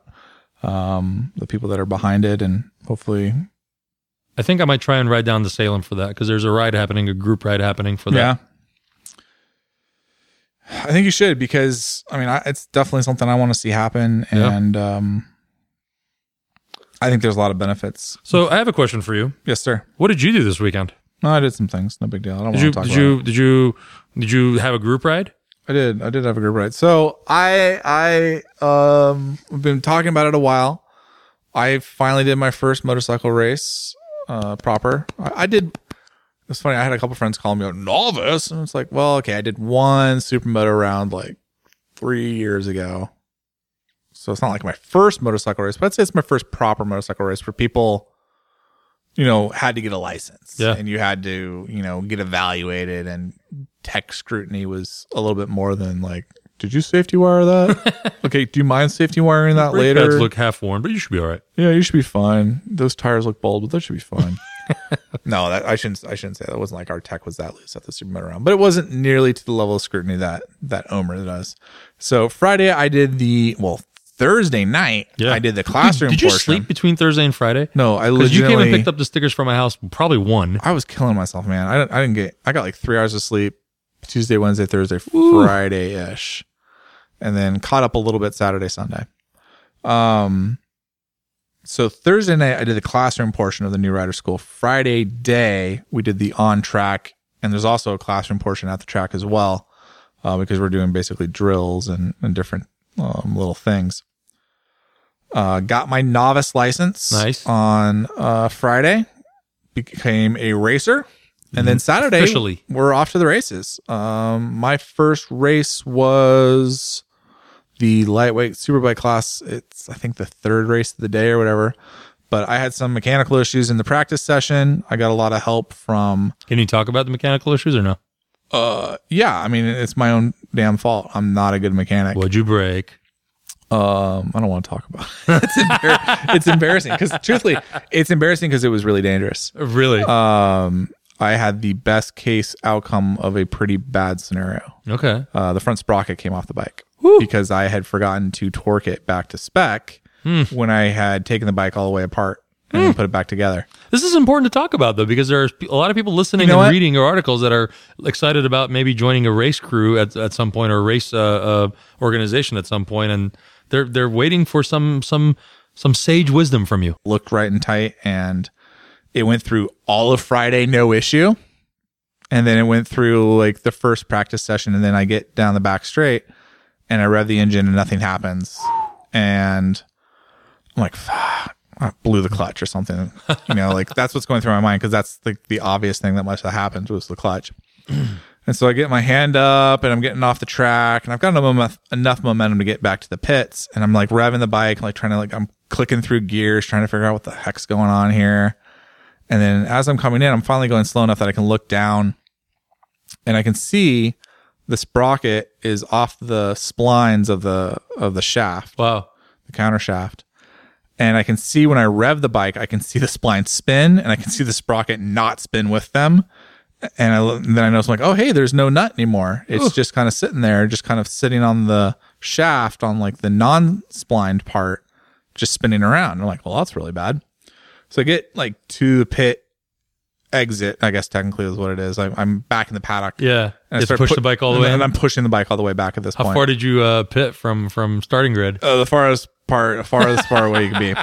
That's called paying for your mistake. Yeah, and that's like walk of shame. it really Um, I get ten feet within of my pit spot, and the sprocket finally comes completely off the shaft and locks the rear tire.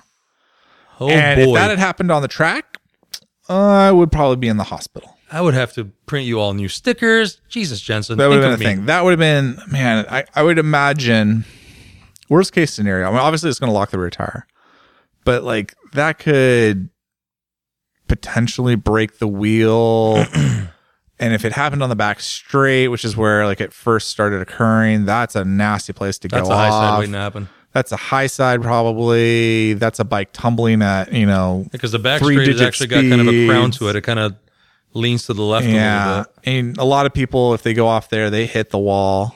Oh yeah, um it would have been a bad day so man, I'm glad it happened the way it did. that was um that was eye-opening i don't think i'll be doing too much wrenching on the bike myself anymore Do you think it'd be a good idea for you to have like a printed list of things that you have touched so that you can retouch it? I mean- based on a checklist. i mean i was talking to i was talking to kevin today about it and he's like you know generally speaking you know putting something on and not tightening torquing it right then and there is a recipe for disaster and that's the lesson Yeah, Um, so I learned that lesson the hard way. And like I said, I learned it the hard way, but with the best possible outcome.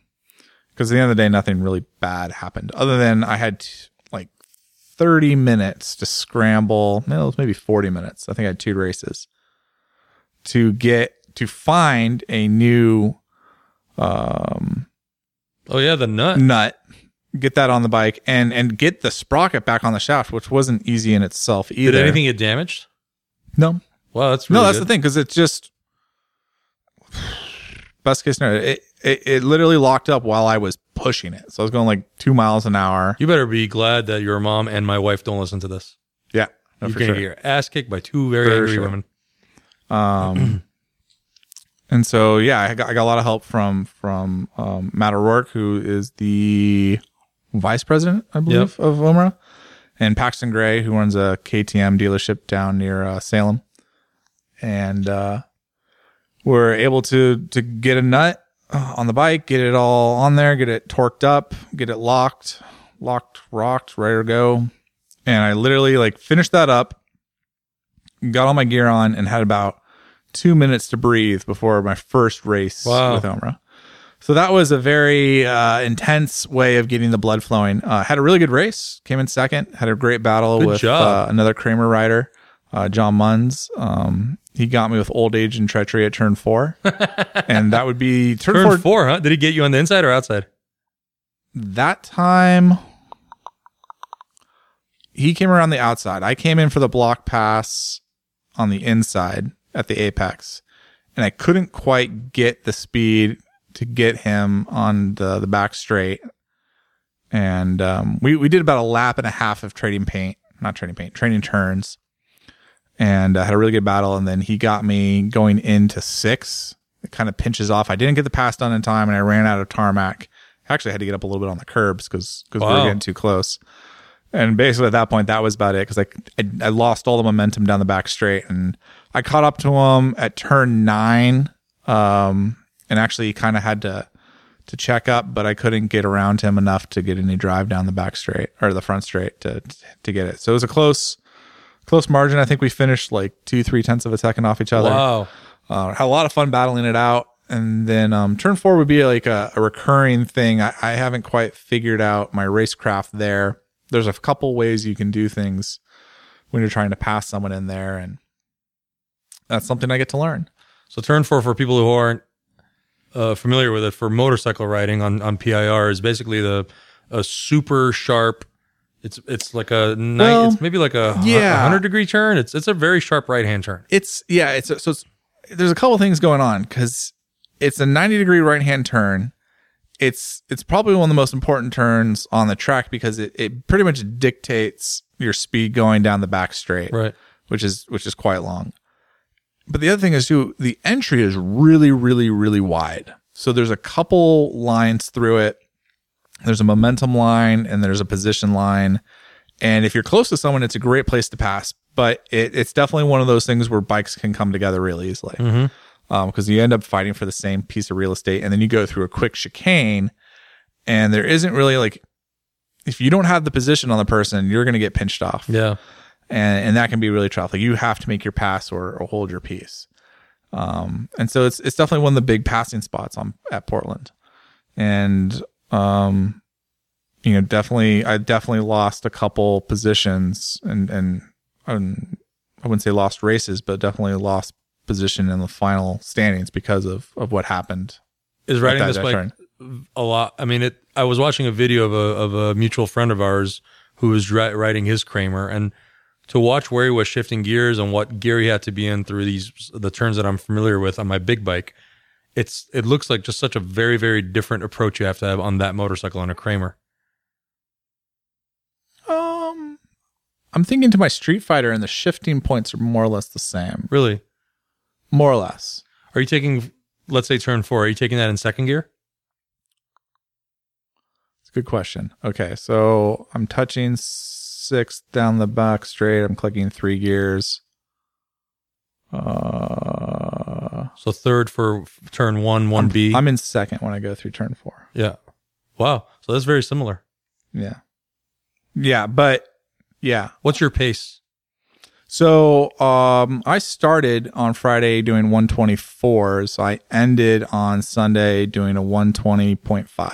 That's Pretty damn fast. Uh, it's okay. Yeah, I mean, it's it's nothing to sneeze at. It's not like lighting the world on fire. I think Drat, who's on a Kramer, was doing 117s. Maybe he touched a high 116.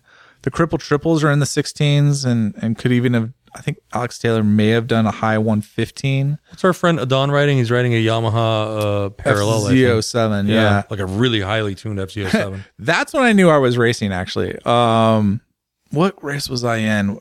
Middleweight superbike. Uh not a great grid for the Kramers. really? Just because the cripple triples at Portland, they get to spool up and the horsepower advantage shines. Yeah. And, and that can be a little tough. Um and they and that's the one of the classes where you see both bikes in there. And you get the FZ07s and you get the SV 650s. Um so there's a lot of bikes that make a little bit more power um depending on the state of tune. So there's some real competitors in there. It's it's tough. Whereas lightweight, the super, the first race I did was lightweight superbike. That's the Kramer class. If you're not on a Kramer, you're gonna have a real hard time. Yeah. What are you riding if you're not on a Kramer in that lightweight class? I think Honda CB500 is legal Wow. in there. Um, it's not a class that really has like a good mix of bikes. Like if you're on that, we had one. We had a Ninja 400 in it. I think Wow. on Sunday. That's totally handicapped.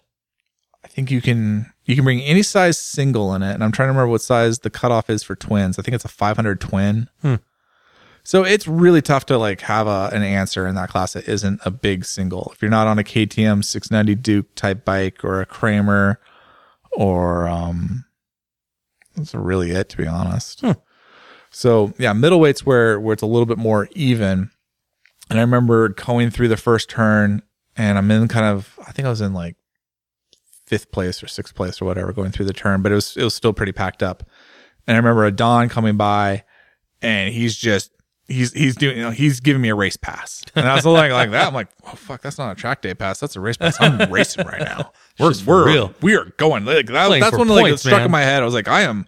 This is a different beast. This is a different kettle of fish, sir. Um, I think I did well in that race. I think I finished fifth in that race. I'm fifth in the sh- middleweight That's pretty championship. impressive thinking about the people that are on that race. There's some good ones. Um, there's definitely some good people in that in that class that are fast. But it's one of those things where I think if you look at like the lap times, like there's a it's a pretty big gap to the next group of people. Like I'm a second or two behind, and then there's a little bit of a gap between me and the person behind me. So it's a kind of a lonely a lonely spot to be. But um Is that why you're drinking water today? Are you um are you noticing any physical things you need to work on? No, tru- truthfully, I think my, I mean, I definitely need to lose some weight. Uh, I definitely probably have 30 pounds on everyone I'm racing against. but my physical fitness, I think, is right there. I, I had no issues doing our longer GP race. You were good is- far as uh far as you know, lasting for the whole race and not being yeah, winded and no, I had no tired. issues with that. Um, I mean, this is the funny thing. Like, this is I, I'm in like a weird fitness place because I have a really good VO2 max for for for the way I look, Shaheen. For the way I, you eat a double bacon cheeseburger. I got no problem saying I'm about 30 pounds overweight. I got a little bit of a belly going on, and it's been like that for a while. But from a VO2 max perspective, uh, it's like, I, I mean, I've been running, I've been doing all these things, I've been weightlifting. Uh, I've got a good set of lungs on me. I've Right. got good muscular strength. I've got, I don't have great flexibility, but I got at least enough flexibility for motorcycle racing. you got, got you no- got a nice ass. I got enough cardiovascular fitness that a 30 minute race is really not going to do anything. Like my mouth is dry. I, I remember noticing that one of the front straightaways. I'm like, I'm, I'm like, wow, I'm breathing hard because my mouth is dry. I'm, and I'm doing the thing, but my physicality was never an issue. And so I feel good with that. I just need to lose the weight. I need to clean my diet up. The water is just because I was just really dehydrated. It was hot out. Yeah. Um, and I've been drinking soda all day. So I thought maybe you had an epiphany mid race. no, The dawn passed you really quick, and you're like, if I only drank more water. No, no, I, I was actually pretty happy with my fitness, my fitness level. I wish, actually pretty important. I was I wondering. I was wondering about that. yeah, I wish I'd lost more weight in the off season, but in terms of fitness, like I geared all my fitness towards being able to do high intensity exertion for 30 minutes. Yeah. I did a lot of 30 minute intervals, a lot of, I did a lot of interval training. I did a lot of, um, leg lifting, like doing a lot of lower, uh, lower body, um, body, lower body weightlifting. Um, so yeah, no, I don't, it wasn't too bad. And the Kramer's not a physical bike. That's one of the fun things that's actually, I really enjoyed about riding that machine. I'm hitting like, well, we had a headwind on on the Saturday, but on Sunday we're getting pretty close to 130 down the front straight compared to about 175 on a production street bike or Yeah. a production super bike, I should say. Throwing it side to side is really easy. The thing weighs, I weighed it, it weighs 277 pounds of a And gallon you've of got fuel like in it. hardly any unsprung weight on that thing anymore. Yeah, I got carbon wheels. Um, it's really easy to flick around. Um, you're not going so fast that it's like it's not like Mugello where I'm hanging on to an RSV4 for dear life. you know, because I have a, I don't need the, as much wind protection, uh, even though the Kramer doesn't have a ton. Um, so it just yeah, it just wasn't an issue. It's a really easy to bike to ride all day long. Um, there's some talk of doing an endurance race towards the end of this year. Ooh. And I'm like sitting there going like, yeah, I can do an hour on this. No issue.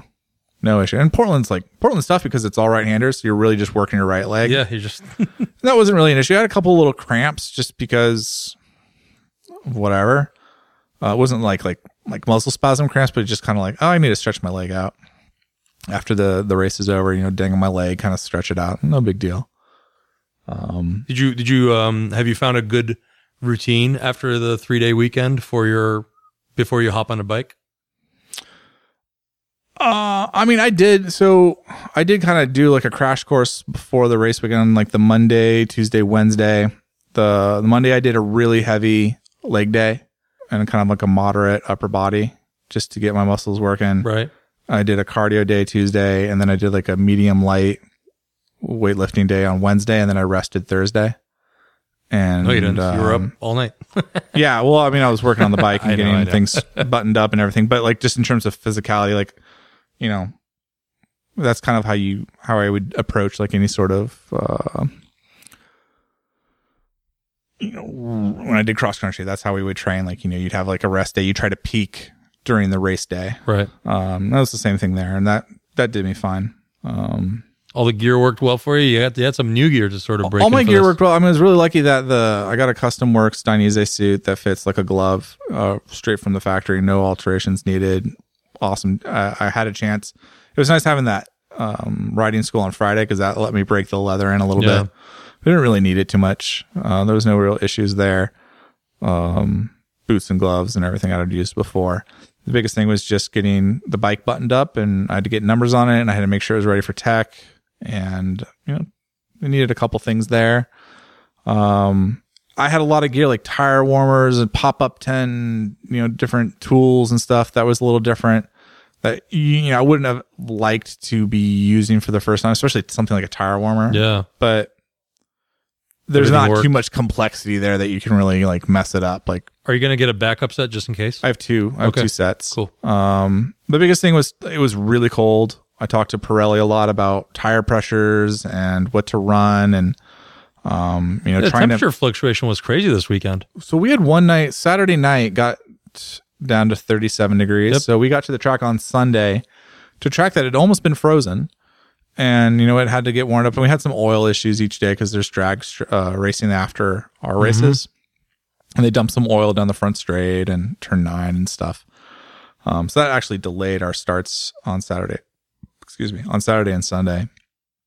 But uh, it all it all worked out. I mean, the truthfully, the biggest thing was uh, as a new racer, just trying to you, you don't know what you don't know. That was the biggest thing for me. I've been doing track days for 15 years, 18 years. How many how long have I been doing track days? Let's say 15 years. That's about right. Yeah. I think it's a little more than that. About half So your I've adult life. Done a lot of track days. Done it at a lot of different tracks. Done it with a lot of different bikes. Track days are not a quagmire to me. Going out and riding a new bike is not new to me. Riding in the morning, riding with warmers, you know, I've done all these things before. But you don't know what you don't know. Like there's just like certain things like listening for the call over the PA system, making sure you get out on time. Like I have a 30 second window to get on the track. That's a pretty high precision thing to do yeah, no kidding. getting the warmers off, getting the bike out there, meeting that 30 minute window. Um, you know, going through like start. I am horrible at starts, Shaheen. I am horrible. oh, so you learned something that you got to work on then. I definitely have to work on starts. Absolutely. Uh, it's my, it's my, it's definitely my weakest link of racecraft, but it's also probably like one like the least important to an extent because you don't think it'll help you get to the front of the pack Well, quicker? I mean, yes and no. I mean, there's a great example, right? So, middleweight GP race on Saturday. This is a well, it got condensed. I think it was a 12 lap race. I think it was scheduled for 15, but we got our schedule shortened. I was gridded last row Wow. because it I had no previous points in that race bef- before from last season, obviously hmm. because I'm a novice. Oh, it carries over? yeah, Oh, That- wow. that's how they do the grid for the first round is based on points from last season. Got it. So I have zero points. And then from from that point on, the tiebreaker is who registered first. And I registered a little late. I registered like Tuesday night when the cutoff was Wednesday night. So most people had already registered by then. so I'm basically last row, last spot. And I kind of fucked up um my shifts. I thought I was in first gear. It turned out I was in like fourth gear. Whoa. So I'm trying to launch the bike in fourth gear. Amazing it doesn't stall. You know, I catch the ball, I get the clutch in and click up a gear because I'm in GP shift. And that that's part of the problem because I'm I had a You have couple think about that. had a couple of times where I was like GP shift, and I think that was the issue on that one. Um, click up a gear, give it again, still box one, click another gear. Now it's not going, but I'm going slow. And so, someone got like the video of it, and you just see like all these bikes go, and then just me like doop doop doop doop doop doop. So You're not like only Pepe Pew.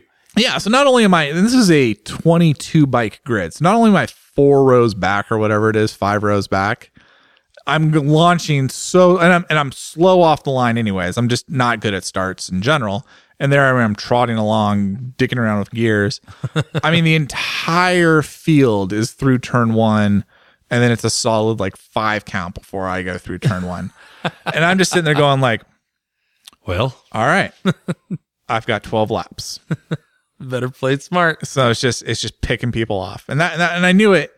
And someone had mentioned it to me before, so I had it fresh in my brain. They're like, "Yeah, this, the thing about the GP race is don't get too up about it. Like, it's such a long race. People's lap times kind of spread them out. It's not a sprint race where you're going to be like diving for positions. Right. it just kind of settles itself out. And you know, maybe you get into a battle with someone that's around the same speed as you, but there's enough stratification in there that you're going to just kind of land where you land based because of, of lap times. And that was pretty much the case.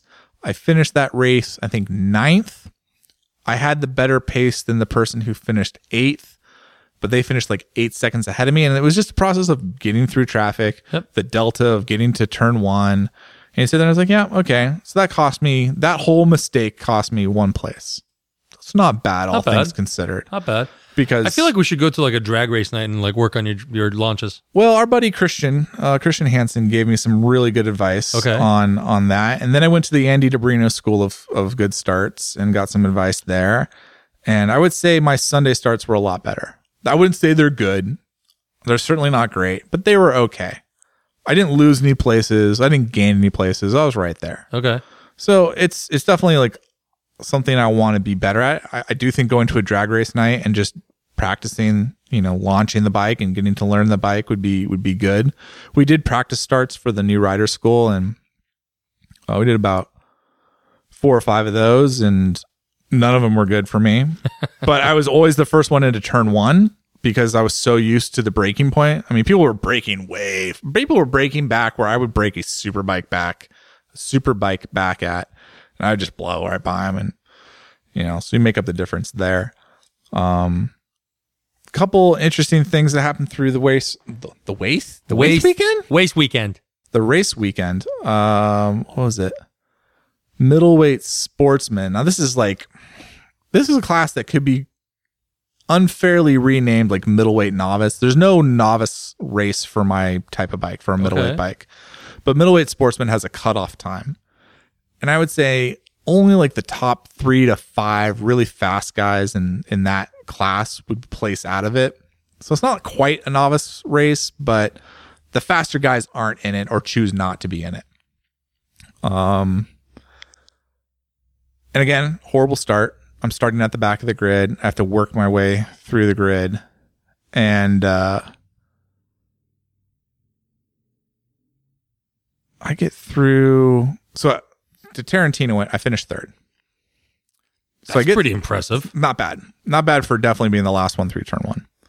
Uh, again, I really got to work. on No, well, that one was a little bit. That one was a little bit better because I got a decent start, but it was such a cluster. I was so far back, and it was such a cluster of let's say greener riders and, and just a lot of riders. Another twenty bike grid, and it's just there's just too many people like all going for the same piece of tarmac Negotiating that and turn, I'm at yeah. the very back of that bus. I checked up three, maybe four times on people going into it. So I'm not going through turn one. It was another one of those things where I'm just like, I am only going to crash if I do this. Yeah. Whereas like you, you, you, and you, I will get you at later turns. And I just, I'd pick a rider off at every turn. And by the first lap, I'd probably picked off half the field. uh, I think, I think it, if I look back at the times, I think I was eighth going into the second lap Holy moly. because just picking people off. They're slower riders, just getting through the traffic. Um, get about halfway through the race, and I, I pass a couple, two, three guys between turn four and turn seven, um, making making good progress through. And that's one of the things. Like I know everyone that I'm passing is slower than me, more or less, because you know, obviously it changes as you get further down because you get into faster and faster people Right. but more or less being like, okay, these are all these are all slower people. And I don't really think too much of it. So I'm not riding very defensive lines. I'm riding fast lines. And so I come into turn nine, which is the final turn on the racetrack before you get on the front straightaway, and it's a right hand sweeper. Yep. It's a very important turn if you want to get a good speed And it's pretty fast. and uh and I and I nail my brake marker and nail my shift point and I lean it in. My knees on the deck, my knees getting uh on the curb, and I hear this motor coming behind me like a banshee, and I'm like, wow. like who did I this is all happening in like a split of second, mind you. I'm like, who did I pass that's got that kind of pace? Like, listen to this guy coming. And I'm sitting there going like, no, I'm all good. I'm, I've got this thing buttoned down. Like this is this would be a good photo to show like kind of this is a different track. This is Kyalami, but that's kind of where I'm at on Yeah, the track, you're, right? you're down there. Uh, the only way there's a little bit of curb you could come in on, but there's nothing there. I got that button down, so I'm sitting there going like, I got this inside button Yeah, down. no one's coming in the No one. Sh- I can't. No one showed me a wheel. No one's there. No. He's gonna have to go the long way around me. And as soon as that like registers in my head, I feel a w- tire burning a hole into my the side of my leg Holy moly. and I feel a jolt as the bike hits my tail section, and uh, uh, I get a little wobble, and I just crank the gas. At that point, I'm basically at the apex, Yeah. and I crank the gas, and I go, and I'm sitting there going like, "Dude, where did you think you were going on the inside of me? Like you would have to go through the curbs and the grass." No clue what goes on, but I'm just head down, go through it. Next time I come around the turn, I see two bikes are in the grass. So my mental process is, oh, I bet someone crashed, and then like they those two guys crashed behind me, and then maybe somehow I got kind of like collected into it, Right. and I just got out of it lucky. Turns out the dude like totally bombed the turn. I talked to the guy behind me, uh, who actually ended up beating me um, and got second, and I got third. Again, turn four, just getting a free a free lesson Yeah. So that was fun. That was fun to battle him. We battled for about a lap and a half, two laps, and he got the better of me. But it was it was fun. Glad Uh, that guy didn't take you out. It's uh, at least when you hit the back of someone else's bike, you're usually losing a little bit. yeah, usually the rear tire wins. Usually front tire to rear tire. The front tire always loses, but sometimes the rear tire guy goes down as yeah, well. yeah, if they sweep you out, you know. You know, sweep the leg. I was his uh his Mr. Miyagi to his uh Cobra Kai. um so that was that was interesting and I was like, well, that's that's the baptism. That's you know rubbing his race and it was I mean it was a really bonehead mood move, but uh that it happens. When is the next race? Oh, it's in two weeks, two weekends, ten days. You're gonna make it? Yeah, I'll be making it. Uh, bike's ready to go. Um, uh, yeah, just finished the thought on that race weekend. And I, it was it was good. I had a lot of good races. It culminated with um lightweight superbike race on Sunday. Uh, again, battling with with John Munns, who's who's the guy pitting right next to me. So we had a good we had a good back and forth the whole day or the whole weekend, and he's right there and you know, high five afterwards. and he he just every time would get me like like last lap he would show up. And I'd be like, "Where have you been this whole race? What the fuck were you just messing with me the whole just been time? hiding back there, just counting beans." Fucking Valentino Rossing you the whole race. Yeah, and then he would get me, you know, turn four or wherever, you know, pass me up, and then I would just, you know, we dice it up for a little bit. We diced it up for a lap or two, and then he'd finally, you know, get around me, and then I'd have nothing for him. Um, so this final race, I was just like, you know, I really wanted it. I was feeling really good. The track was getting warm. My bike was, you know, feeling starting. I was just, I started that week on the at the new rider school like seventy percent of the bike. I really hadn't done that many laps on that thing Yeah. and I wasn't really feeling I was feeling maybe 80% on it at the end of Saturday. And I still think I'm probably like 95%, 90, 90, 95 on it now. That's pretty good for the first weekend. Yeah, it's not bad. It's we've got to change some things on the brakes. I'm not re- I'm not I'm really not happy with the brake performance, but I knew that going into it cuz it's a single disc. Yeah. It's a track. I mean that model is made to be a track day bike. It's not meant As a race bike. the R bike. The R level is for a Can race you bike. ever switch it over to a dual? Yeah, you'd have to machine the fork legs to accept a smaller disc to have the caliper at the right distance. Right. But yeah, it's got both the things. You've already upgraded your pads and everything. like nope, nope, nope, nope. Ah. So that's what I'll be doing for the next race. I'm gonna I'm gonna try a different pad. I might try a different rotor and then see what that gets me. Maybe go to a 330. Um, and then if we're still needing more, look at a master cylinder and then try a different caliper if that's if that's the case. At least you got something to work with. Yeah, and that's truthfully that's one of the stories I want to write. Like I know this going into it. This is the weakness of this bike. This is something I want to improve. Let's explore the Brembo catalog Right. of parts and look at these different things and where the trade offs are and the benefits and all that jazz. So that's the whole. That'll be an A&R Pro story. That'll be cool to read. I think. I'm excited to do it. Let's put it that way. I'm excited to read it. Uh, so anyway, so so this this race, I'm like, okay, I can t- I can learn. Yeah. I'm a I'm a pliable mind. I- Okay, I'm a smart fella. I've I've been I'm a educated fart in you know, I can be crafty too. so I get a good start, and uh, John gets a better start than me. He was he was gridded, I think, first, and I was gridded second. And so we go into turn one, one, two, and I just sit there, and I just I just follow him as close as I can. We get Okay. and we have to go through traffic because the 450 Superbike class goes before us, and uh, we hit their back markers pretty quick. Uh, this race not as quickly as we did the first time. The first time was like turn three, we started catching people. And This one I think it was closer to turn four, and they were they were a little bit more spread out. So I follow him everywhere he goes. If he's passing someone, I'm passing someone. I'm just his shadow. And we do that for three or four laps. And the entire time I'm just taking notes. I'm like, okay, you're fast through here. You're slow through there. Okay, you made a mistake there. Oh, you made a mistake there again. That's interesting. Taking notes. okay. Taking notes. Yeah, I'm just I'm like, I'm like, what what I'm reading your tea leaves, John. I'm reading your tea leaves. And then it must have been like lap four or five out of eight. He he kind of he doesn't get very good drive onto the front straight. And I'm just like, you know what? I don't think he's feeling really good. Ooh. And he'd, he'd had a crash earlier in the day and had a tumble and, and, you know, I, I was like goading him in the pits. I'm like, Hey man, you're going out to this race, man. Cause I want to come race you. Like, let's keep it up. Let's go have a good race. Let's get do it. Cause he's a fun competitor. Like we're, we're right there, like pace wise. He's a, he's a good, hard competitor and he's, and he's safe. And I'm like, I want to mix it up. We're having a great time. High fives every race. And I'm like, okay, I think, I think, I think I've got it. I think this race, I've got it. I think he's a little off. I don't know if he's tired or what's going on. I'm going to go for it. And I make my break and I get great drive out of turn nine and I come out on the outside of him on the front straight, tuck in a little bit for the draft and just just get slingshot right past him because he didn't have any of the drive. Ooh. And I go and I do like the I put down the best lap I can possibly do. I don't think lap time it was actually my best lap. Uh, I think I did like a low 121, Okay. but it felt good. Like everything clicking. I'm hitting my markers. Nice and solid. And I'm putting it in as hard as I can. And we come around and I'm getting on it. And um, we do, did we do another lap or was it just one lap? Anyways, I come through turn eight and the bike goes whoa, whoa, whoa, whoa, whoa, whoa. Like it, like it has a little, little run out of gas. Uh oh. I'm like, no, no, no, no, no. That's just No, a no, wobble. no. That's just me leaned over, baby. That's just me leaned over. Don't worry about it. And I go through turn nine and it's fine. I'm like, okay, that was fine. That was just a little bobble. And I get the bike stand back up and I'm on the gas and I'm going, No, no, no, no, no. Run out of gas. Come on. Like two, three laps to go. Ah. I'm leading. I'm like, oh, I'm finally going to get this guy. He's been getting me all weekend. It's time for just Oh. desserts. And you know, I got to get my hand up and I pull over and I'm So clearly you I'm need to still also angry work on at fueling the bike.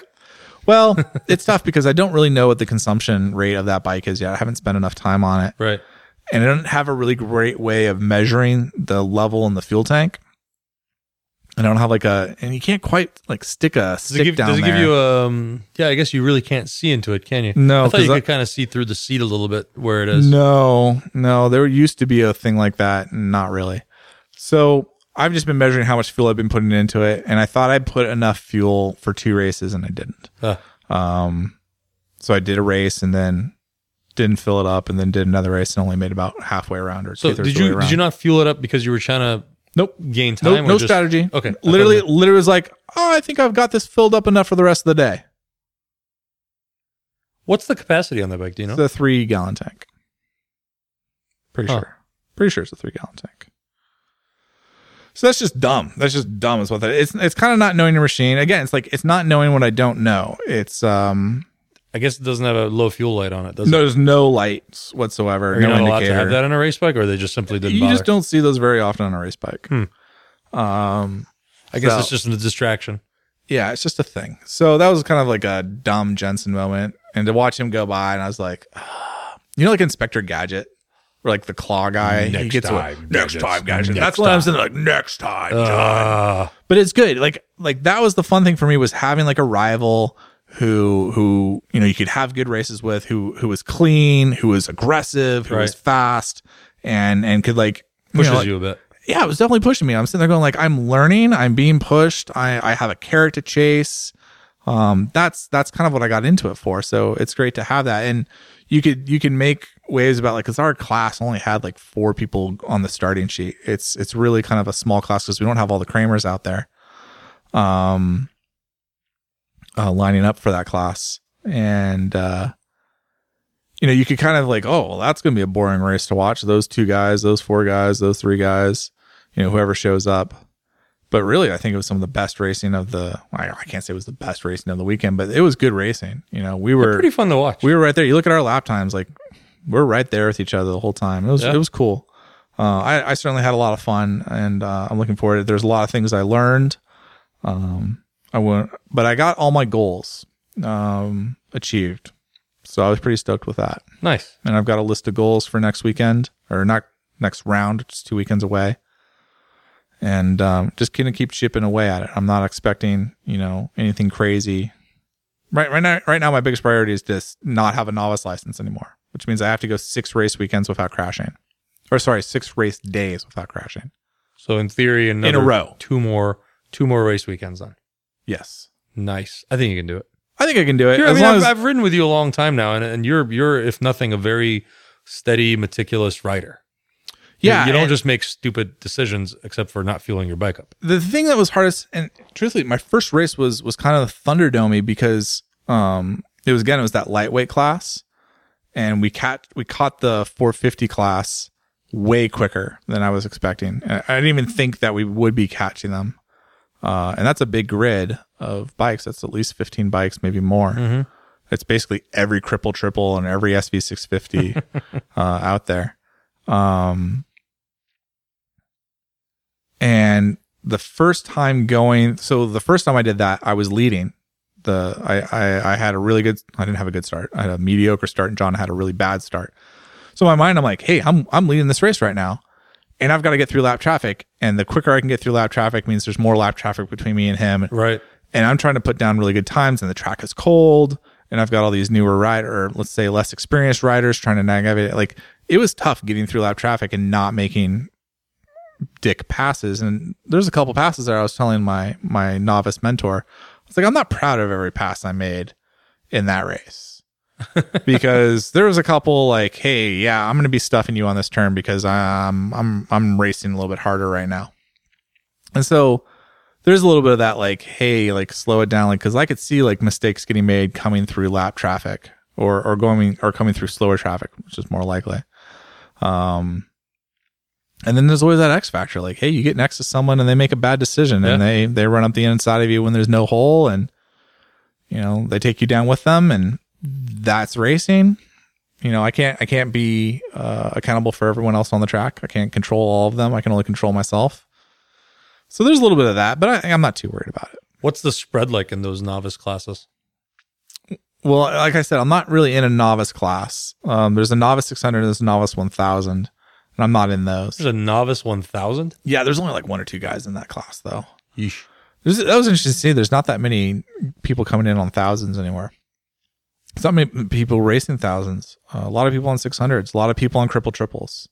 Know, it's cheaper. It's cheaper and it's uh, it gives you a lot of a lot of bang for the buck. It's a real thing. I mean, just looking at like what tires cost, and I got through a race weekend on tires.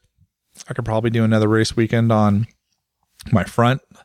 Uh, I'm running Pirellis, uh, the SC1 front. Easily could get two race weekends out of that. The SC2, uh, I flipped it between fr- uh, Saturday and Sunday, Oh wow. And I never had any issues with it on the one side, but I just flipped it because I was just, I know I was like, I'm going into this using one rear a weekend, so I might as well flip it and, and get the Yeah. the benefit, Especially on a track like PIR where it's which just is mostly all right hand turns. Yeah, that's why I flipped it because it's so right hand bias. Is Omra going to go to another track? Like, do you ever have to go to the the Ridge? Yeah, round three is a co race with WMRRA, which is the Washington Mm-hmm. Motorcycle Road Racing Association, and that will be at the Ridge. Okay, So we'll go that's a fun track. That's a fun track. Um, actually, so we're off this weekend. Next weekend, I'll probably do the Friday practice day, Saturday, Sunday race at PIR, and then Motocorsa has a track day at the Ridge. I'll be there it'll for that. Four days straight of Kramerisms. Woo! It'll be busy. It's gonna be fun. busy, busy, busy. busy, busy, busy. I know a lot of people are very excited to learn from watching you and you know hear about your your adventure in this in this crazy little racing world. Well, and that's the whole thing is, um, you know, so I'm riding a series called Gone Racing. And, you know, I think we talked a little bit about my personal experience on the podcast, which is maybe like how we do things here. But the focus for the ra- for the series on A&R really isn't about my racing. I'm not. I don't want to sit there and talk about like, hey, I got second, I got third. You know, I was leading and then I lost. No, no, no. I don't think anyone really cares that much about Jensen's racing, like experience, like where I finished on the podium or off the podium or what. Um, but there's there's cool things to learn from that. So talking about what uh, a new racer school is like and what that means and what that entails. Talking about you know braking components. What's the difference between these pads, these calipers, these Yep. master cylinders? What does that get you? What is the cost benefit? I want to do like a deep dive. We're going to do this as an A&R Pro story. Let's go get a bunch of race fuel. Let's get a couple things from Sunoco. Let's get a few things from VP. Let's put them all on my bike, run it on the dyno, see what the results are. Look at the cost benefit for horsepower and start saying like, okay, well, which fuels are good? Which one do you need to have like a built motor for? Which ones are going to be wasted on a stock motor? You know, what's the difference between leaded fuel and unleaded? What, what's the difference between ethanol and ethanol free?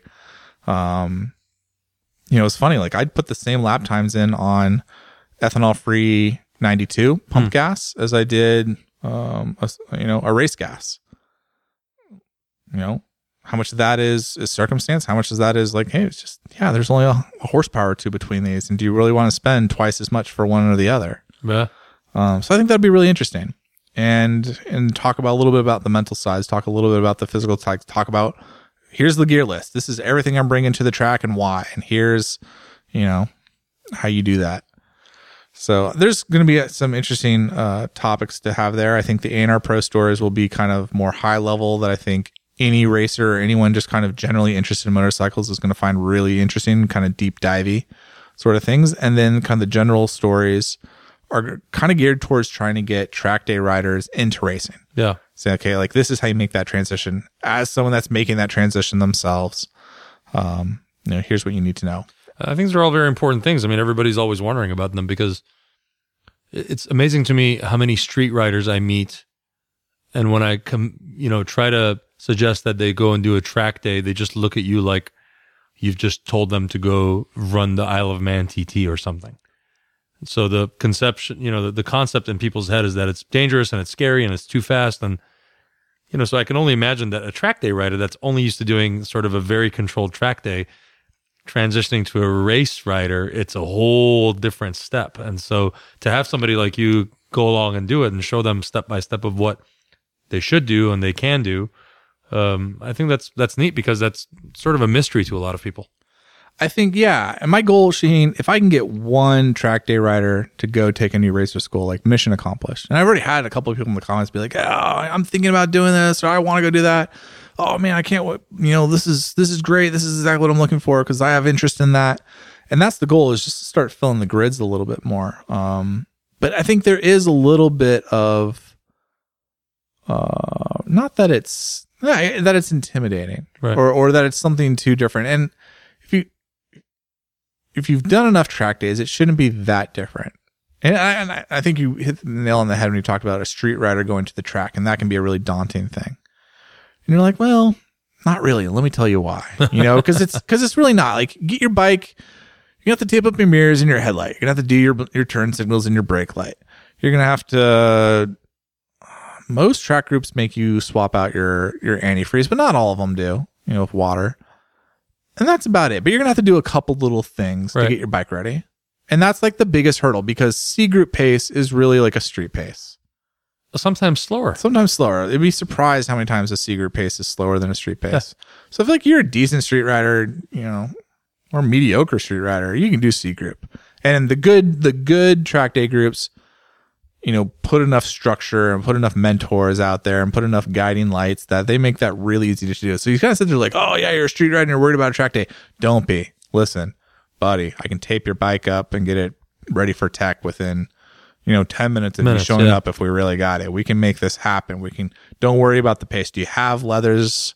Do you have gear that can zip together? Do you have a helmet? Do you have gloves? Do you have boots? Of course you do because you're riding with all your gear, right? Right? Hint, hint. But like, you know, like it doesn't have to get too crazy and you can go out and do the thing. And I think racing is just like one more step where it's like, okay, have you been doing track days? Do you have a good pace? Are you, are you predictable?